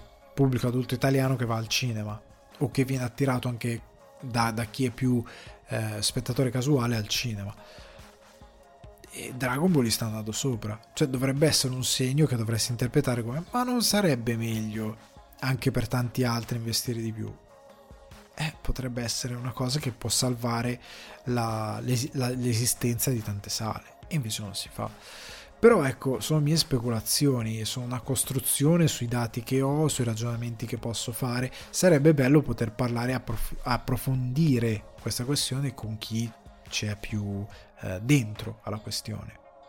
Ma una questione nella quale sono molto addentro è quella che mi propone Lorenzo Sant'Ambrogio e mi scrive Ciao Ale, non so di cosa parlerai nel nuovo episodio del podcast ma avevo una domandina riguardante MCU e supereroi.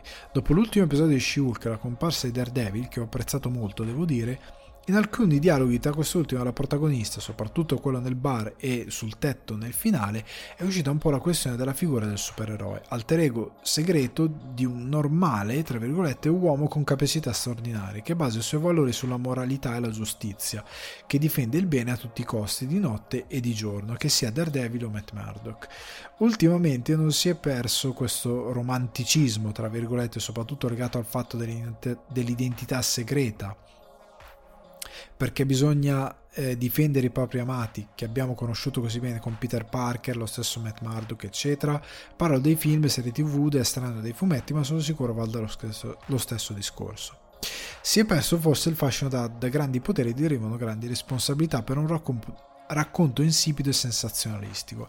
Grazie buon weekend e una buona registrazione del podcast. Un saluto. Ciao Lorenzo, ti ringrazio per la domanda la risposta è sì.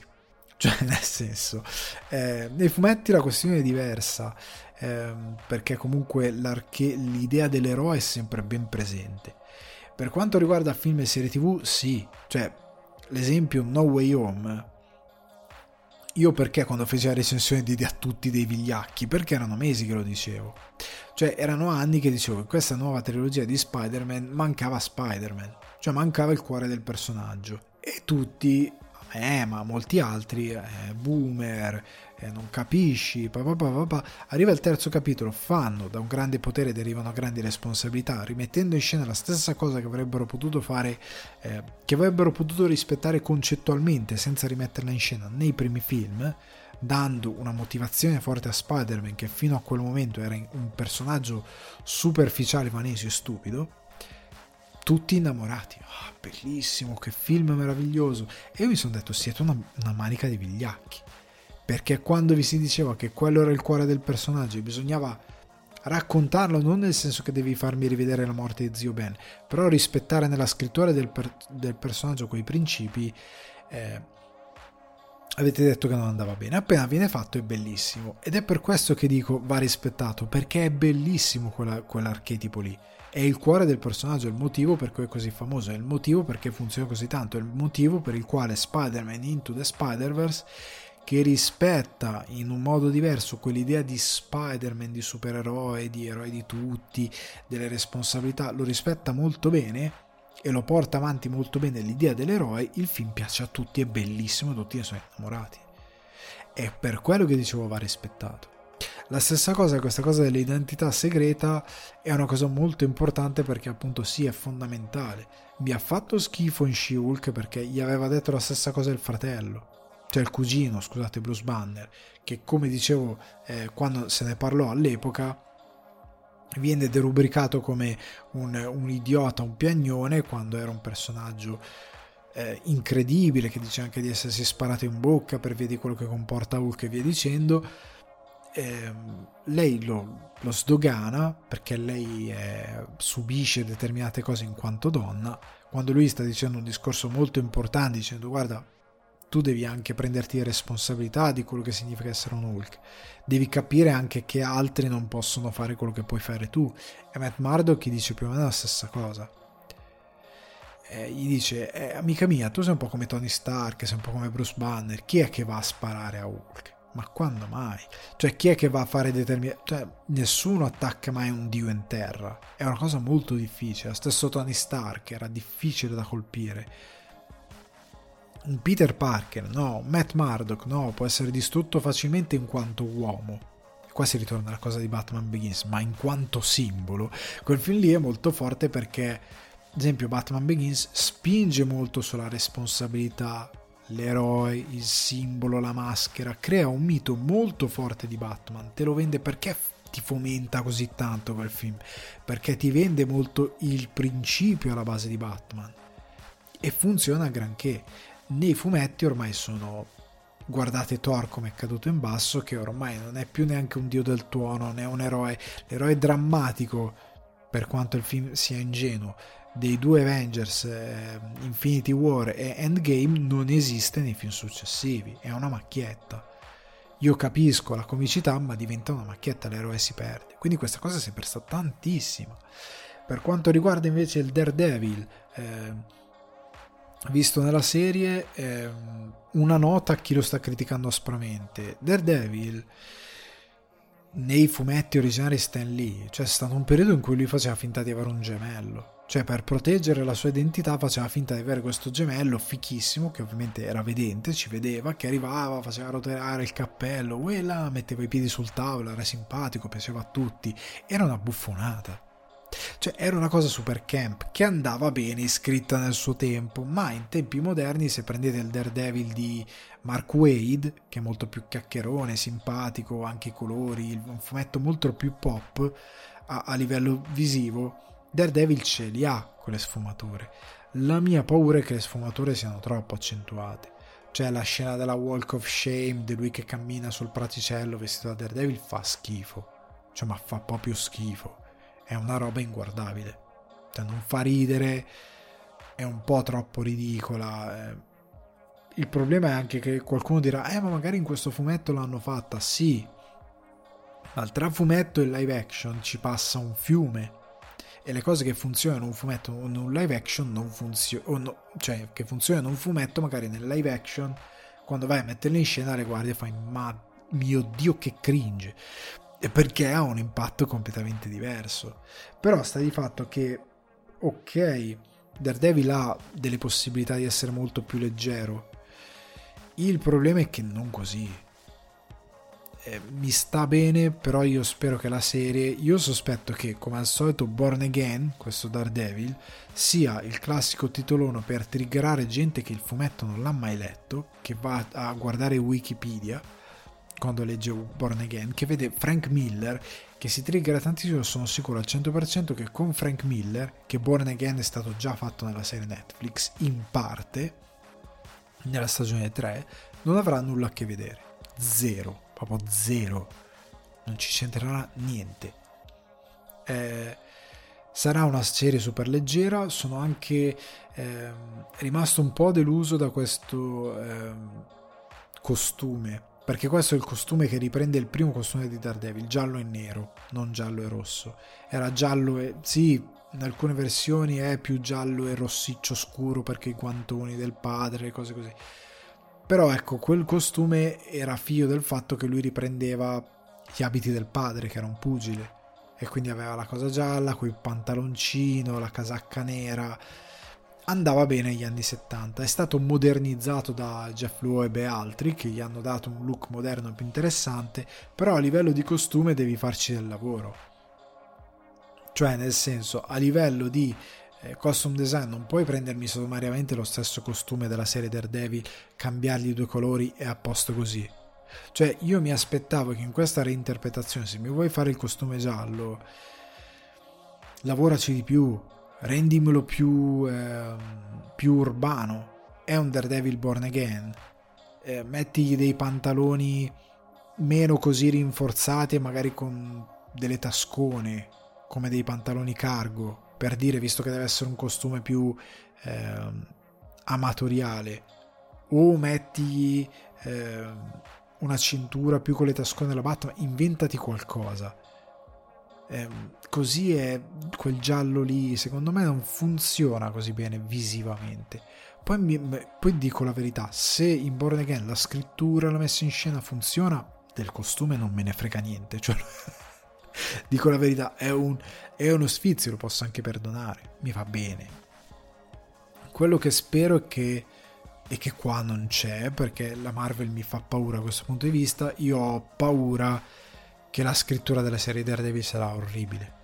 Orribile, perché c'è questa spada di Damocle del dover rendere tutto infinitamente leggero. Quando in verità si dovrebbe accettare che ci sono dei personaggi che con leggero funzionano fino a un certo punto.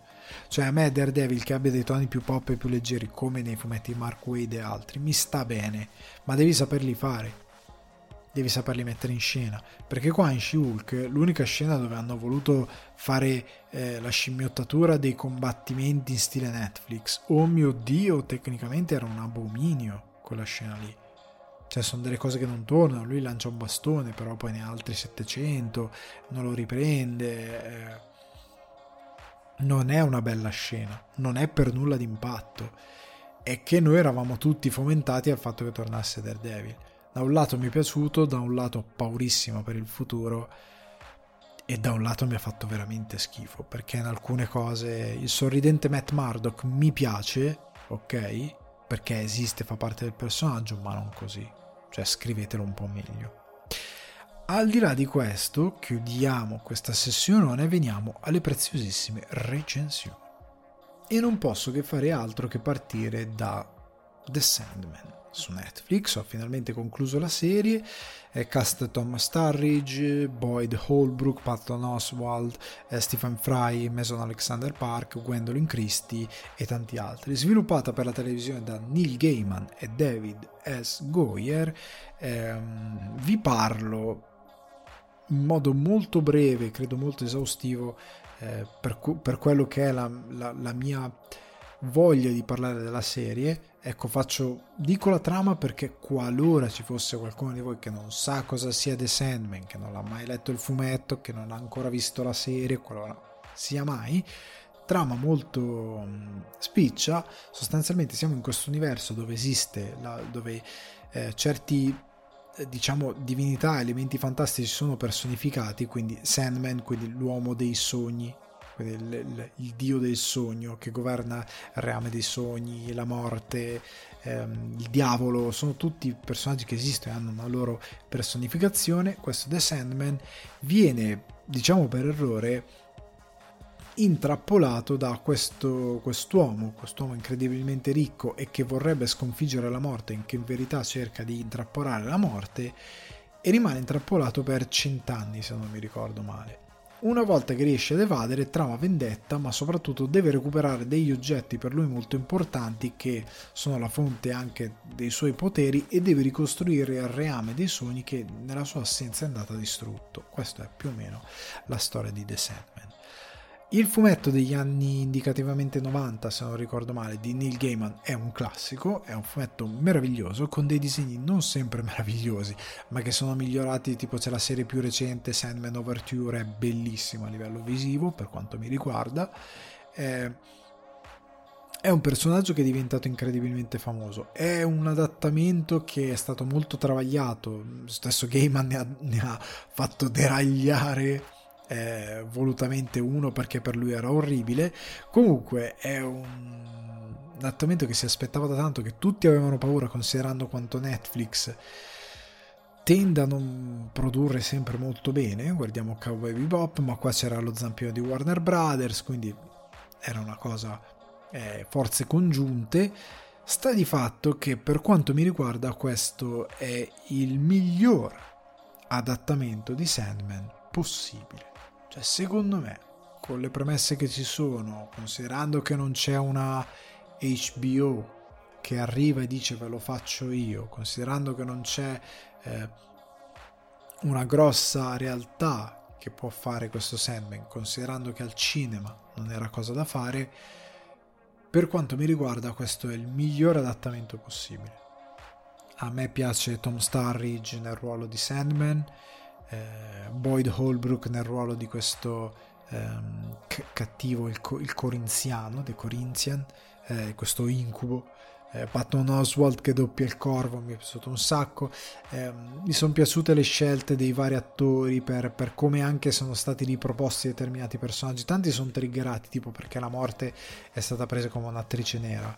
Ma raga eh, guardate The Sandman cioè io soprattutto parlo magari ad alcuni di voi che sono nati negli anni 2000 cioè, voi prendete in mano The Sandman.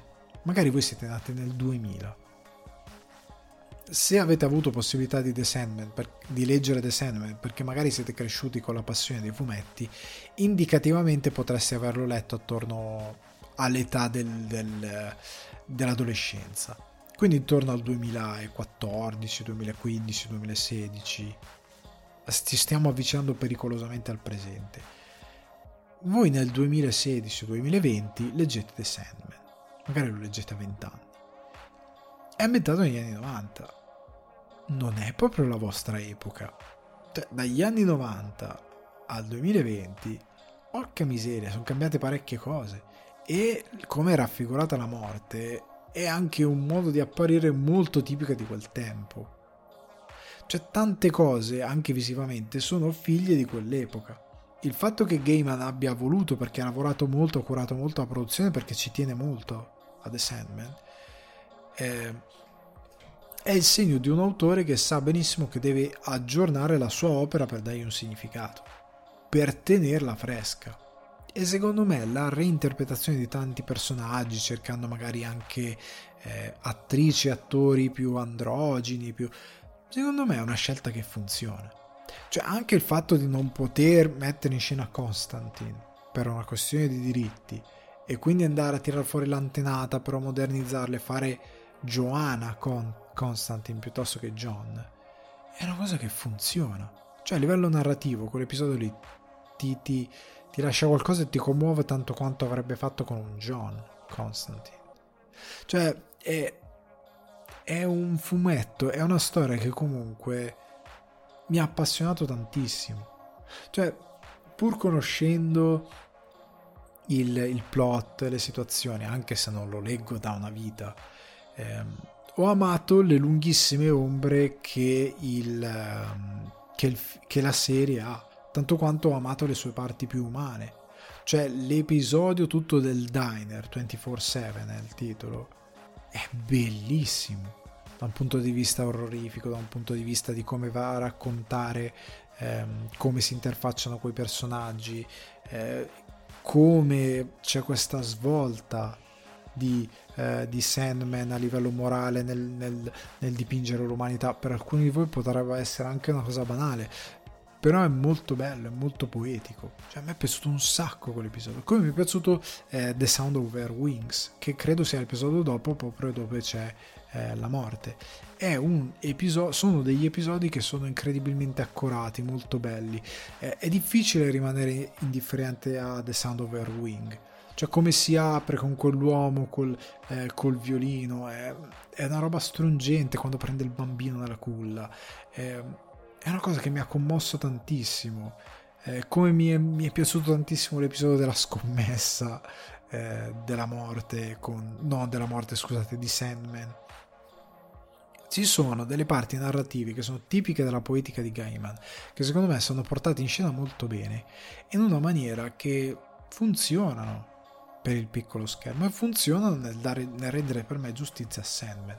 Spero facciano altre stagioni perché si può fare molto altro. Cioè si può raccontare molto altro in questo momento e si possono esplorare eh, altre sfaccettature. Però è un'ottima storia non vi dico che è il capolavoro dell'anno. Cioè, spoiler, nel divano d'oro quasi sicuramente The Sandman non sarà tra le migliori serie dell'anno. Sarà probabilmente una menzione speciale.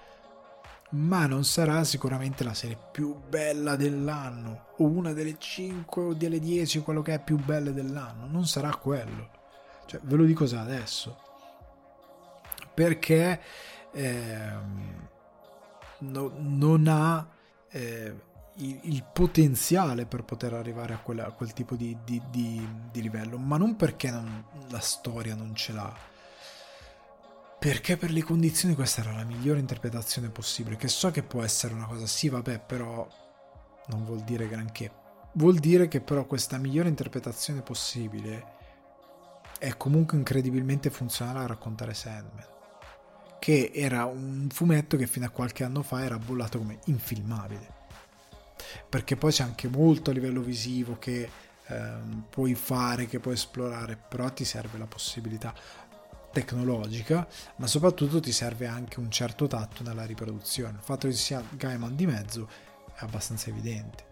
E secondo me è un'ottima serie. Che voi conoscete il fumetto, che non lo conoscete, che non conosciate, se lo, vi andate a guardare la serie, secondo me vi fate un bel favore perché è una gradevolissima serie televisiva con un plot molto interessante, dei, un buon casting e secondo me tante buone scelte nel rinnovare alcuni personaggi che andavano rinnovati. Quindi Sandman di Netflix per quanto mi riguarda è promossa. Discorso che non sarà analogo per Lycanthropus a.k.a. Werewolf by Night di Disney Plus. Regia di Michael Giacchino che improvvisamente passa dalla musica alla regia, sceneggiatura di eh, Heather Quinn e Peter Cameron, cast Ga- Gael Garcia Bernal, Laura Donnelly, Harriet Sanson Harris e molti altri ispirato o più che altro tratto dal personaggio dei fumetti Marvel creato nel 1972 da Roy Thomas, Gene Thomas, Jerry Conway grandissimo e Mike Plog eh, è la storia praticamente di questa notte in cui questo famoso cacciatore di mostri viene a mancare e deve lasciare in eredità questa pietra che, eh, che ha determinate abilità una serie di cacciatori viene invitata per esibirsi in questa caccia, alla quale dovrà rimanerne soltanto uno, tipo Highlander, che sarà quello a cui andrà la pietra. Ora, questa è la storia. È uno speciale Marvel per Halloween di circa una cinquantina di minuti di durata che vorrebbe ricordare a livello visivo gli horror della Hammer, quindi il Dracula di Christopher Lee, l'Uomo Lupo e tutte queste produzioni. Ora, ehm, diciamo che ci prova su un livello tecnico visivo, nel senso che hanno messo un bianco e nero con tanti effetti in post produzione che simulano quel tipo, io non credo che abbiano fatto un lavoro di fotografia a riguardo, che mh, simulano quel tipo di effetto e quindi facciamo finta che è tipo film della Hammer. Però anche il formato se ricordo bene i film, non torna con quello che faceva la Hammer all'epoca. Come non torna propriamente a livello visivo, l'illuminazione non è proprio quel tipo di horror gotico che, propone, che proponeva la Hammer, non ci sono determinati tagli di luce, non c'è un determinato espressionismo, eh, non c'è neanche la voglia di crearti determinati stili orrorifici dell'epoca. È un, un, palesemente una produzione girata ora, senza troppi stilemi, neanche di cercare eh, montaggio transizione di un'altra epoca, eh, senza talvolta neanche cercare stilemi orrorifici che ha sopra dei filtri. Punto. Cioè a livello tecnico è abbastanza la base.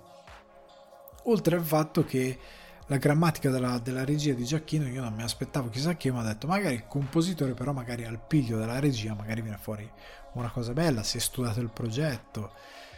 Come dicevo eh, se la fotografia è praticamente post produzione perché in scena non c'è nulla di fotografico che possa giustificare un racconto horror ma soprattutto un racconto della Hammer la regia fa altrettanto. Cioè Giacchino chiaramente o non ha mai visto un horror o non ha studiato nulla del, di come doveva girare questo speciale per dare una sensazione horror. Cioè, mancano, cioè, manca persino un jumpscare, una cosa basilare e non tanto elegante. Cioè, credo se n'è uno, ma eh, non, non, c'è niente di interessante. È, è veramente anche come Halloween Special. Io ho letto delle critiche a posteriori, ah, finalmente il prodotto più bello della Marvel, un horror eh, per quanto adatto a tutti è pur sempre un horror, non ha niente di orrorifico. Cioè anche come speciali di Halloween, ci sono Halloween special dei Simpson che sono più, più, più graficamente visivi, cioè più, più espliciti, più, eh, più, più che ti fanno più ribrezzo quasi quasi, anche, anche hanno un piglio molto più ispirato nel, nel raffigurare l'orrore. Questo è proprio la base della base, sembra grattacche fichetto, cioè, no, neanche, scusate, esempio sbagliato, sembra Winnie the Pooh speciale di Halloween, cioè è veramente eh, smontato totalmente dalla possibilità di poter fare davvero qualcosa di orrorifico. Sembra la serie tv di piccoli brividi senza neanche quel tipo, quei Dutch angle, quelle, quelle inquadrature sghembe, quei, quei, primi piani a darti il senso di schifo, senza neanche quello, senza neanche un, una macchina del fumo, niente, cioè niente. E proprio non c'è l'horror, non c'è la voglia di darti qualcosina di contenuto. Bello un Halloween special della Marvel con l'uomo, perché questo eh, Lycanthropus, ovviamente Werewolf by Night, chiaro che c'è un lupo mannaro, però ecco, questa cosa è molto simpatica, si poteva fare di meglio. A un certo punto sono le solite battutine. Eh, per me non è un prodotto riuscito. Cioè, per una volta che dovevano fare uno speciale di Halloween, simpatico almeno nel, nei richiami a quello che è Halloween. Cioè, c'è più horror Halloween nello speciale dei Muppets che in questa roba qui. Cioè, per farvi capire. Ti vuoi ispirare alla Hammer? Non ti sei studiato due tagli di luce con la fotografia e due inquadrature. Cioè, neanche quello è, è appena sufficiente, è mediocre dal punto di vista della regia, ci sono delle scene d'azione dove è chiaro che la camera deve staccare, è chiaro che l'inquadratura non funziona con la coreografia che si sono studiati.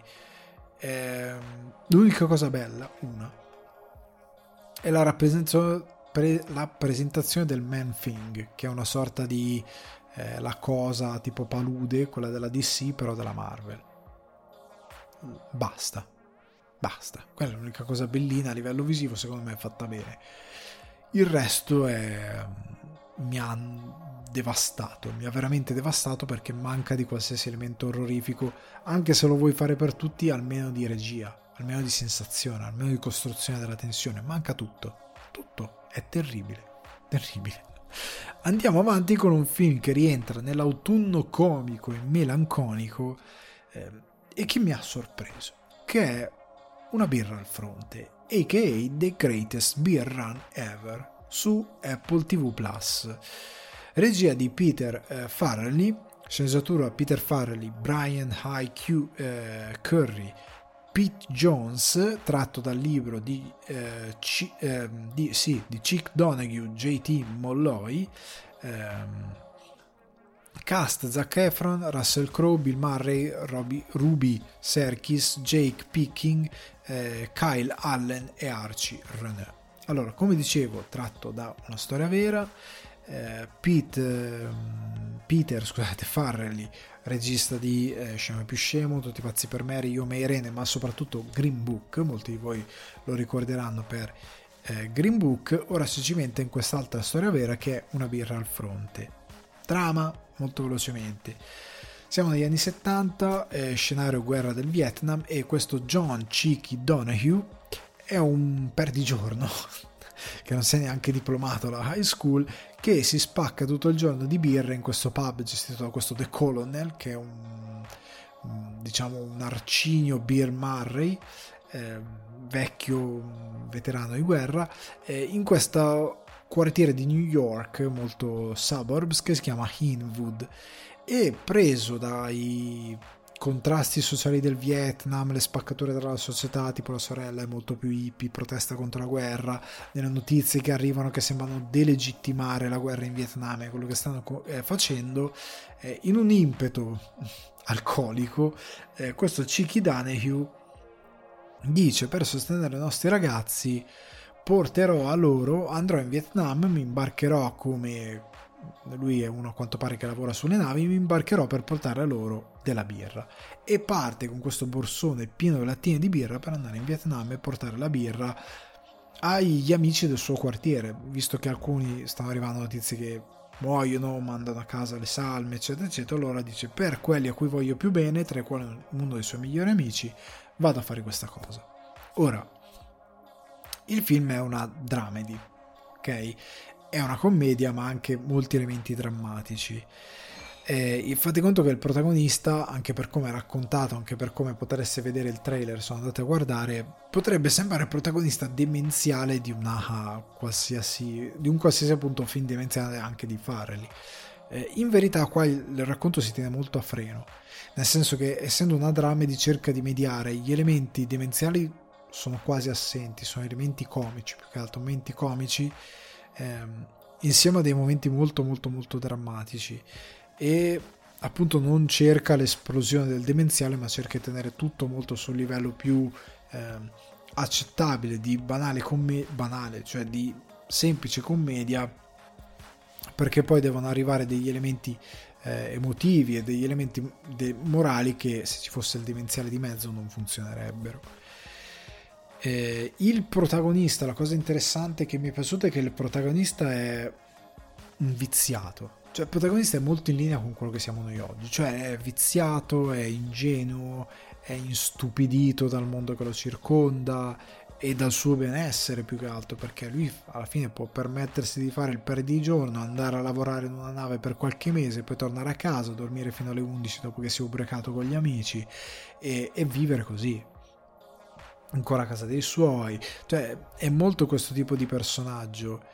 Eh, instupidito da, dalla possibilità di poter fare questa cosa, che non si è neanche iscritto diciamo, per, ehm, per andare in guerra, che ehm, non ha nessun obiettivo nella sua vita e che è molto è nazionalista, molto americano-centrico come pensiero, perché è quello che ha attorno, eh, anche in base alle frequentazioni che ha e via discorrendo. E ha un'opinione molto forte sulla guerra in Vietnam, pur non sapendone niente. Eh, la cosa interessante è che questo protagonista è un gremaldello perfetto, perché anche noi siamo così, parliamo della guerra su Twitter, eh, gente che la nega, gente che dice eh, ma non arrivano mai eh, buone notizie, che è quello che loro continuano a dire, eh, i media ci danno sempre cattive notizie, ah, vergogna, dovrebbero sostenere, e tu dici sì, ma eh, che buone notizie devi dare la guerra, imbecille. E noi siamo un po' così, siamo a casa nostra, da Twitter possiamo parlare di guerra nucleare come se fosse una cosa che ma non ha conseguenze, eh, non ti preoccupare, vai tranquillo. Cioè possiamo parlare di eh, cose terribili, dire cose orribili nella sicurezza di casa nostra, eh, con vizio assoluto, possiamo dire queste cose tra un tempo e l'altro eh, di un derby, di una partita di calcio e non ce ne frega niente. Mentre guardiamo una sitcom, mentre guardiamo una serie tv su Netflix e va bene così. Cioè siamo molto addormentati da questo punto di vista perché viviamo in un benessere straordinario e si spera che possa aumentare che nessuno di noi debba vedere la guerra, questo si spera eh, vivamente. Però il film vuole, tramite questo racconto vero, e tramite la guerra del Vietnam che è stata criminale, perché gli Stati Uniti hanno combattuto una guerra criminale perché combattevano contro donne, bambini e in questo senso la cosa che mi è piaciuta è che ecco, tecnicamente Farrelly, vabbè, lo dico dopo perché non si tira indietro da questo punto di vista. Il film cerca di raccontare come l'estremizzazione dei nazionalismi crea dei veleni che poi intaccano i media rendendoli quasi eh, antagonistici verso di noi perché questa cosa ah i media ci hanno sempre cattiva notizia ah i media sono questo lavoro contro i media è partito da allora e da una grossa distanza perché non si voleva ammettere di essere nel torto perché non si voleva ammettere di essere passati da quelli che salvavano il mondo dai nazisti a quelli che stanno ammazzando donne e bambini e stanno combattendo contro a tutti i fatti un esercito di non soldati del, del tutto e che all'America cioè, sostanzialmente non è che stavano facendo tutti questi danni eh, anzi e che hanno combattuto una guerra in modo scellerato in tutto questo eh, Falleri Ferreli il lapsus scusate Ferreli riesce anche ad avere una certa grazia. Cioè c'è una scena che mi ha colpito molto che vede Zac Efron a contatto con una bambina che riproduce anche certe cose effettivamente certe immagini che chi ha studiato semplicemente a scuola dell'obbligo certe cose avrà magari anche visto su, sui libri di scuola. Eh, però che fa capire allo stesso eh, personaggio che siamo un po' noi, un po' tutti noi, che vedendo certe cose si rende conto di come le cose siano più complesse, di come siano più stratificate, di come chi va in guerra sia un eroe ma stai buono fino a un certo punto, di come determinate cose funzionano, di cosa arriva a fare un governo semplicemente perché si crede avere un certo potere, cose orribili che arriva a fare, di cosa significa, cioè il momento in cui c'è questa scena con una bambina si placa tutto, il film cambia per un secondo linguaggio, sottrae, lascia parlare altre cose, eh, come in altri momenti in cui succede una determinata cosa che segna molto il buon eh, Chiki, il modo in cui ti viene rappresentato non è per spettacolarizzare, ma è per darti un forte impatto e dare uno schiaffo anche a te. Eh, è un film che poi soprattutto nel secondo atto e alla fine nel terzo atto ti mostra la guerra un po' per quello che è, senza mostrare eccessivamente il sangue, senza andare nelle cose magari troppo spiacevoli, da vedere, ma mostrandoti quello che serve attraverso l'occhio di Chiki per farti capire che cos'era il Vietnam in parte, ma più che altro per farti capire cosa significa quando parliamo, cosa, cosa vuol dire quando parliamo di determinate cose senza alcuna conoscenza. Eh, e di quanto sono importanti i media in tutto questo, cioè dovremmo essere contenti, i media ci raccontano delle brutte notizie, ok, ma va bene che ce le raccontino, cioè è giusto anche che impariamo a riceverle, perché dobbiamo sentirci dire certe cose. Ehm, il prob- il, la cosa è che, ecco, per quanto Ferrelli sia molto bravo a fare queste cose, il film secondo me non è un nuovo Green Book, cioè non è un film per quanto siano delle belle immagini, per quanto il personaggio del corrispondente, del giornalista come Russell Crowe è un bellissimo personaggio, eh, è un film che funziona o non funziona. Cioè, nel senso che è un film incredibilmente semplice e va bene che lo sia, perché non c'è bisogno di essere troppo complessi per spiegare determinate cose, eh, però ha il pregio di scegliere una storia molto facile per raccontarti qualcosa di molto più eh, stratificato e complesso nel totale è un film molto semplice, nulla di trascendentale, però di buon intrattenimento che mi ha ammutolito e tenuto molto attento in diverse situazioni, soprattutto nella seconda metà del film, quindi metà del secondo atto e eh, tutto il terzo atto, mi ha tenuto molto attento perché anche a livello emotivo ti coinvolge, pur senza mostrare niente di particolarmente scioccante, ma le cose che succedono a Cicchi, determinate cose alle quali ti affezioni che poi ti fanno un po' male, ti danno dimensione di quello che Ferrelli vuole dire con questo film. E io ho trovato molto lodevole lo sforzo che ha fatto. Il problema, secondo me, è che eh, essendo su Apple TV Plus lo vedendo molto pochi. A me dispiace che questa piattaforma non sta arrivando così tanto. Eh, non se ne parla così tanto dei suoi prodotti, ha dei prodotti validissimi. Ogni tanto devo leggere degli articoli demenziali. Ah, finito di vedere Ted Lasso, cosa guardi? C'è un sacco di roba validissima, ne ho parlato in passato, Mythic Quest, eh, ora devo recuperare Severance visto che finalmente ho nuovo Apple TV Plus e me l'avete consigliato in tanti, The Morning Show che avevo iniziato e che continuerò, c'è tanta roba molto interessante su Apple TV Plus, molto valida sia di film che di Coda, stesso Coda era Apple TV Plus. Eh, questo film negli Stati Uniti è andato anche al cinema, da noi ovviamente no, eh, però è un film molto valido. Se avete Apple TV Plus io vi consiglio di vederlo moderate le vostre aspettative perché ovviamente non è un altro Green Book, però è un film che funziona. Ha delle sue ingenuità, diciamo così, perché non è un film trascendentale. Eh, non lo era neanche Green Book, ma Green Book funzionava molto.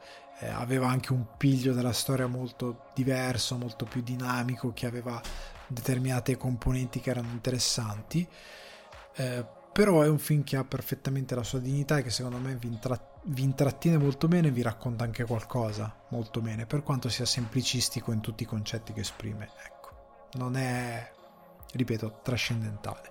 Però eh, una birra al, fon- al fronte The Greatest Beer Run Ever, secondo me Peter Farrelly ha fatto un altro buon film. Non è eh, disprezzabile. Ho letto qui e là qualche critica americana, ah, la solita eh, retorica sui film del Vietnam. Eh, raga, ancora il, il grudge, ancora il muso lungo perché la guerra del Vietnam ci avete fatto una figuraccia e io andrei un attimino, la supererei questa cosa, effettivamente è stata una porcata, eh? Eh, c'è poco da moralizzare, possiamo perdonare come, però eh, avete fatto una figuraccia. Andiamo eh, l'ultima recensione e poi ci, ci intratteniamo con l'after show che è Dragon Ball Super Super Hero regia di Tetsuro Kodama, sceneggiatura di Akira Toriyama. Allora, eh, la trama, anche qui molto semplice, per una volta accantoniamo eh, Son Goku e Vegeta, li lasciamo su un pianeta con Broly a menarsi e ad allenarsi per i fatti loro.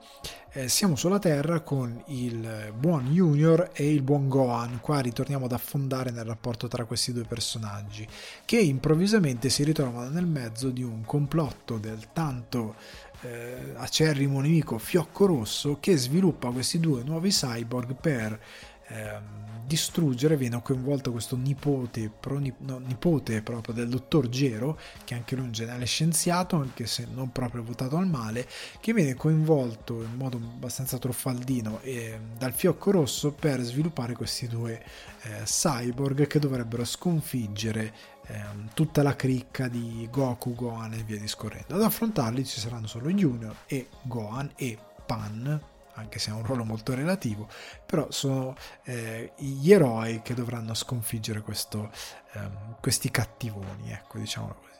Allora, partiamo da una cosa spiacevole, la tecnica di animazione. La nuova tecnica di animazione studiata per questo film, che è questa sorta di CGI, tanti hanno detto sembra un cell shading, siate un po' più buoni, non è vero, cioè nel senso che in tutta la parte centrale del film e tutta la parte finale, quindi dove ci sono gli scontri, eh, è molto bella. Cioè nella parte, diciamo, secondo blocco del film, la tecnica funziona alla grande.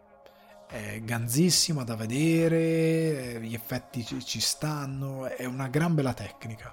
Il problema è tutta la prima parte perché come al solito i giapponesi io capisco che tu abbia magari un budget eh, non così grande o che non voglia tu perché Dragon Ball i soldi li fa non voglia investire un budget particolarmente ampio però tirare indietro così tanto no cioè tutta la prima parte che è narrativa è pieno di fondali di animazioni veramente trascuratissime.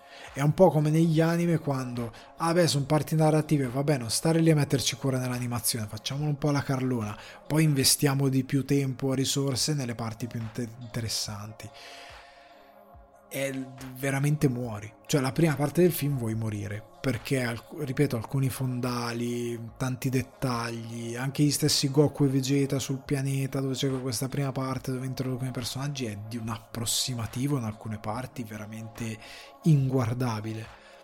Poi piano piano, mentre costruisci la storia, vedi che il potenziale c'è, perché anche lo stesso Gohan, cavolo, Gohan eh, per la prima parte del film pesa 20 kg, pare cioè per un sollevatore di forchette. Poi nella parte centrale improvvisamente spunta il fisico perché ci ha messo più, te- cioè, ci ha messo più risorse, più voglia per animare sta cosa. E tu dici, ma porca miseria, ma, ma si può lavorare in questa maniera.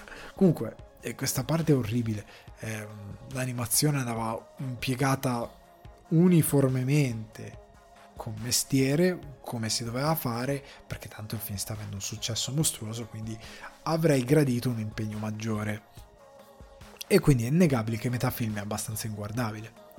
Eh, da, non che dici mi voglio cavare gli occhi, però noti tutti i difetti, li noti tutti e tutti i limiti di un'animazione che è ottima solo, ecco anche nella prima parte c'è un breve combattimento, eh, alcuni scenari improvvisamente hanno una cura maggiore, poi poco dopo c'è uno stacco, i scenari sono narrativi e quindi tornano a essere brutti e dici porca miseria.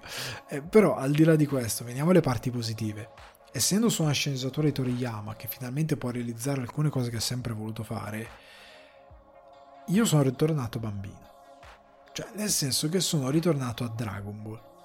Ma proprio a Dragon Ball la prima serie, perché oltre al fatto che ritira fuori il fiocco rosso in modo abbastanza intelligente, ehm, Toriyama tira fuori, non vi faccio spoiler, ma tante cose che appartengono sia alla parte migliore dello Z, quindi Freezer, la parte eh, tutta fino a Freezer, Namek, sia robe torneo di arti marziali fine di Dragon Ball. Cioè ritira fuori espedienti, cose che non sono state più esplorate, che riguardano Junior o piccolo, come lo volete chiamare, de del 1987, cioè dell'inizio di Dragon Ball. E quindi tu fai porca miseria, quanti anni che non vedevo questa cosa. Eh, ma soprattutto è, è, proprio lo stile di Toriyama, anche alcune trovate comiche sono proprio il suo modo di scherzare, il suo modo di alleggerire i toni. Eh, mi rendo conto che magari un pubblico più giovane che non ha visto Toriyama vero e che non è cresciuto con quel Dragon Ball, magari che ricorda molto poco anche Dragon Ball Z, probabilmente si sentirà un po' spaesato e cringerà un po'. Però per tutti gli altri che hanno visto Dragon Ball, che ne conoscono eh, eh, la comicità e che ne conoscono anche i meccanismi di alcune cose, ritroveranno esattamente l'anime e il manga che hanno sempre amato. Cioè quello è. È esattamente quella cosa lì.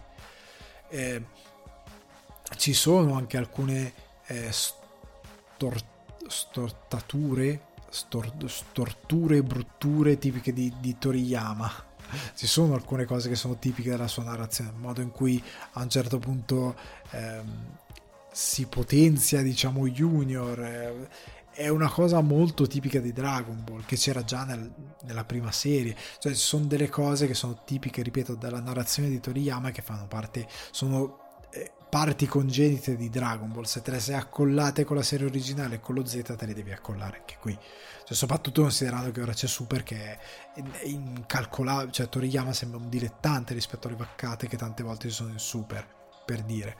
Ehm, però ecco, eh, sta di fatto che se a me è piaciuto tantissimo, ti riporta anche poi Junior e Gohan erano due dei miei personaggi preferiti che sono stati sfruttati secondo me molto male poi eh, successivamente il rapporto che c'è tra loro mi piace un sacco, è molto bello, è una delle poche cose di Dragon Ball che narrativamente mi piace tantissimo. Eh, ci sono tante belle idee sotto quel punto di vista e vi riporterà a, a un Dragon Ball che più conosciamo, piuttosto che le, le follie di Super. Però in tutto questo un paio di cose che non ho gradito sono eh, un certo more of the same di un personaggio in particolare che è quello che dominerà parte, l'ultimo atto della storia, ecco, diciamo così. Il modo in cui arriva questo mostrone è un po'... ci si poteva mettere più impegno nel, nel design, nel pensarlo. Tantissimo, sì, tantissimo, tantissimo. Secondo me si poteva pensare anche a una cosa un po' più elegante, un po' diversa, un po' più articolata appena appena. Ehm, però ecco è, è, un mio parere personale magari tanti altri non noteranno questa cosa. Però c'è anche ecco Toriyama cita anche tantissime cose del mondo occidentale superhero perché ehm, vabbè non ve lo dico però ci sono dei richiami al mondo dei supereroi ma anche il concept di questi cyborg è molto supereroistico perché questo nuovo ehm, dottore, questo nuovo scienziato che inventa i cyborg ha delle fissazioni con i supereroi quindi super superhero per questa cosa. Però al di là di tutta questa faccenda, eh, io ve lo consiglio, se non l'avete ancora visto in sala andate a vederlo, perché per quanto la prima parte sia un po' così, è una cosa che secondo me vi divertirà. Cioè se proprio amate Dragon Ball, pure io super non lo sto, ne ho seguito un pezzo e poi ho rinunciato perché è un abominio, non mi diverte neanche. Però ecco, se, se invece sapete super, siete comunque a posto, se non avete nulla di super è perfettamente godibile, perfettamente godibile, cioè non, non, capite, cioè capite tutto, cioè al massimo vi proporrete forse una questione su una cosina che ero lì e ho detto mm, non sono sicuro di aver capito questa cosa, però il, il film è perfettamente, ve lo portate a casa, cioè tranquillamente non vi crea nessun problema, quindi se avete la possibilità di andarlo a vedere in sala, secondo me andate e vi divertite. Cioè, tra i film di Dragon Ball è nella media di un film di Dragon Ball. Non va di sopra, non va di sotto, è nella media di un buon film di Dragon Ball. Fa quello che deve fare, vi diverte, date dei gran pugnoni guardando questi qua, eh, guardando Junior e Gohan che fanno a cazzottoni con i cyborg e con gli androidi e ve ne uscite belli contenti, anche perché dura 100 minuti, quindi un'ora e mezza precisa precisa Detto questo ragazzi io concludo la puntata. Eh, vi ricordo che se volete supportare sul divano di Ale l'Imerit espansione per un giardino zen migliore potete farlo su patreon.com slash sul divano di Ale altrimenti tenete a mente che sul divano Ale, di Ale è un confortevole piacere da condividere con gli amici e gli appassionati di cinema e televisione che potete trovare su Spotify, iTunes o Apple Podcast, Amazon Music e Acast. Seguite anche il canale YouTube Alessandro Diogualdi per i contenuti esclusivi e ricordate di iscrivervi e attivare la campanella. Un caloroso saluto al vostro host Alessandro Diogualdi. Ciao!